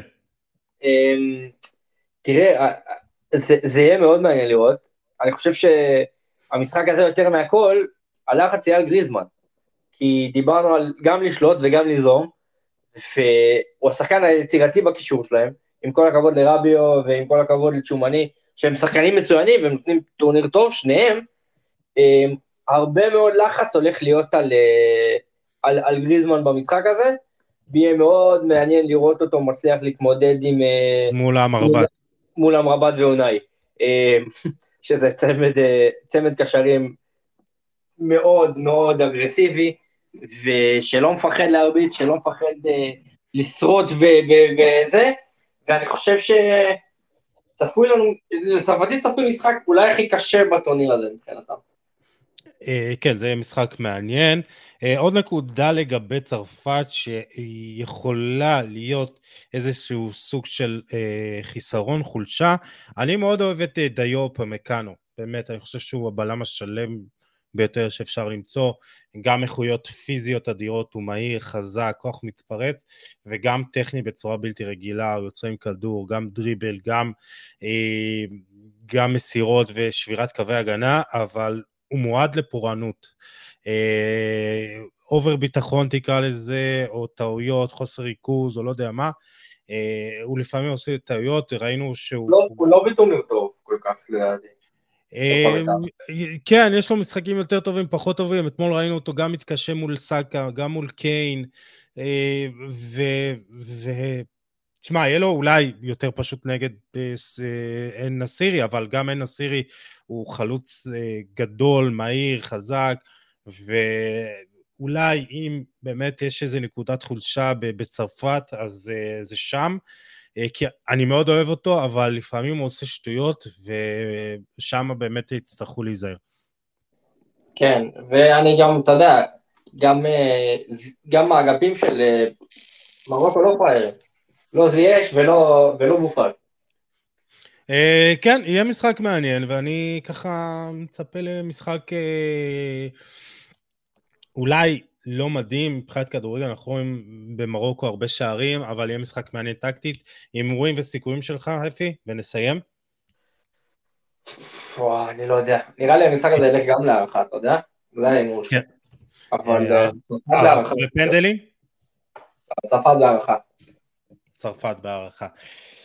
אה, תראה, אני, אני לא יודע מה, מה נקבל פה, כאילו מצד אחד אני אומר צרפת יותר איכותית והיא אה, יותר טובה, היא יותר מגובשת, היא ווינרית, אה, ראינו אותה במונדיאל הקודם, היא הרבה יותר איכותית מכל נבחרת אחרת שמרוקו פגשה עד עכשיו. מצד שני, מרוקו נבחרת לא פראיירית, כאילו באמת היא, היא עושה את הדברים נכון, היא משחקת, היא גם טכנית כשהיא רוצה, היא לוחמת, היא מאוד מסודרת. אני, אני באמת מתקשה לבוא ולקבל איזה הכרעה, אה, אבל אם אתה מצמיד לי עכשיו אה, אקדח לרקה ואומר לי, דבר, אני אומר אה, צרפת ב-90 דקות, בסוף, כאילו. אגב, כאילו, כן. כן. תראה, זה, אנחנו אומרים שאתה יודע, מרוקו זה, צרפת זאת הנבחרת הכי קשה שמרוקו פגשה, זה רק כי זאת הנבחרת הכי איכותית בטורניר. כי זה לא שמרוקו פגשה נמושות עד עכשיו. היא עברה את פורטוגל, היא עברה את ספרד, היא עברה את קרואטיה ו... ובלגיה. כן. אתה יודע, וגם, וגם קנדה לא פריירים, כאילו, או, או בעצם הם כן פריירים, אבל הם גם אה, נבחרת, אתה יודע, ששיחקה כדורגל בטורניר הזה. אה, זה לא... אני חושב שהם עשו את הדרך הכי מרשימה בטורניר, חד משמעית, וזה גם משהו שאמרנו. אה, אני לא יודע, אני, אני באמת לא יודע. אני כן יודע שזה הולך להיות משחק שונה לחלוטין מהמשחק של צרפת-אנגליה, כי אם דיברנו על הכבוד ההדדי וזה, מרוקו לא נותנים כבוד לאף אחד. אמ, מרוקו באמת לא נותנים כבוד לאף אחד, הם באים להרביץ, הם באים לפרק, הם באים לשחק את המשחק ההגנתי שלהם, ולצאת למתפרצות עם האגפים המאוד מסוכנים שיש להם, אמ, ואני חושב שהמפתח של מרוקו זה סופיאן בופל מול, מול קונדה. קונדה הראה בטורניר מול, אה, אני לא זוכר כבר מי זה היה, אבל היה לו כמה משחקים שהוא, באמת ראו כמה הוא יכול ללכת לאיבוד באגף. ושים עליו את סופיאן בפועל ואת מה שהוא עשה לג'ורדי אלבה, אני לא כזה בטוח שאנחנו לא רואים שחזור של זה בחצי גמר. אה, הוא עשה את זה למרגוס יורנטה עם ה... ליורנטה, סליחה, נכון. כן, כן. אה, אבל תשמע, ז'ול קונדה הוא שחקן שאני אוהב, הוא שם... הוא מגן. כן, הוא בעיקרון בלם, אבל הוא, הוא עושה את זה, זה גם בצורה פנטסטית. אה, זה גם יהיה מצ'אפ מעניין. אה, סופיאן בופל, העליתי גם פוסט עליו אה, ככה בוקר לגבי הסיפור שלו, וחייב גם להגיד שבאמת אקסנט החגיגה. מה זה? אקסנט אביגו כמובן. סופיאן בופל, אוקיי, יפה, כן, פספסתי את זה. אז הוא, חזר לצרפת, והוא חזר הביתה. הוא משחק עם באנג'ה, נכון. ויש לו באמת קשר מאוד חזק עם אימא שלו, וראו את החגיגה. ופה אני חייב להכניס קצת פוליטיקה. אנחנו בתור ישראלים קשה לנו ככה אה, לראות את החגיגות שלהם עם הדגלים, אה, אבל בסוף אני בוחר לדבר על כדורגל ובחרתי להתייחס לחגיגה של, שלו עם אמא שלו, זה היה יפה, זה היה מרגש לראות את זה, יש ביניהם קשר מאוד חזק, אה, מאוד קרובים אה, לאמא שלו, אה, כי הוא מאוד קרוב לאמא שלו והוא ככה... לא רק הוא אגב, הקשר של המרוקאים עם, עם האמהות שלהם זה אחד הדברים הכי מרגשים בטורניר הזה. אה, זה גם חכימי וזה גם זייש וזה גם אפילו מאמן שאימא שלו, פעם ראשונה שאימא שלו טסה לאיזשהו משחק, הוא הגיע לקטר והוא כן. חגג קצת אה, בסוף המשחק שם. עם אימא שלו אני חושב שזה אחד הדברים היותר יפים בטורניר הזה. אה, לגמרי, ובסוף אתה יודע, אנחנו מדברים על המשחק, והמשחק הזה הוא גם דברים שקורים מחוץ למגרש, והקשר של בופל עם אמא שלו הוא מדהים. אה, משפחה מאוד מלוכדת, אבא שלו נפטר ב-2019, אה, משפחה שנולדה, הוא נולד בפריז בופל, אה, אבל ש... אתה יודע, לא היה לו איזה רקע קשה, עוני או משהו בסגנון, אבל הייתה לו תמיכה מאוד חזקה מהבית, כלכלית, אתה יודע, משפחה מאוד מחוברת. אנחנו ישראלים, יודעים מה זה עם המורקאית. אני יודע. מכירים, מכירים. וזה יפה לראות, זה יפה לראות שזה קיים גם שם, וזה יפה לראות שגם שחקני הכדורגל זוכרים מה זאת אימא, מה זה אימא, והקשר המשפחתי הזה הוא מהמם בעיניי, ממש. אה, אין כמו אימא בעולם, זה בסוף אה, הדבר הכי חשוב. אה, אפי גורדצר, תודה רבה על עוד פרק נפלא. תודה רבה. יאללה. ושיהיה לנו אה, חצי גמר אה, מטורף אה, לפחות כמו שהיה לנו רבע הגמר, ואנחנו נקווה שבאמת... שלשום קצת, אבל למעשה. יש, יש ביתר כפר קאסם היום, איך אפשר? כן, אה? ראית מה זה, איך אנחנו מגיעים לביתר בסוף? תמיד. היום דיברנו, לא הזכרנו את יונייטד פעם אחת, אז בסדר. יונייטד, כן, לא נורא. אחרי הפעם קודמת. כן, צריך קצת uh, לגוון. Uh, אפי, תודה רבה. בכיף. Uh, ולכם, מאזינים ומאזינות, תודה שהייתם איתנו, אתם תמיד מוזמנים uh, לשתף, להפיץ את המסר, לשלוח פידבקים, תמיד מתייחס לזה ברצינות, ואנחנו ניפגש בפרק הבא. יאללה, ביי.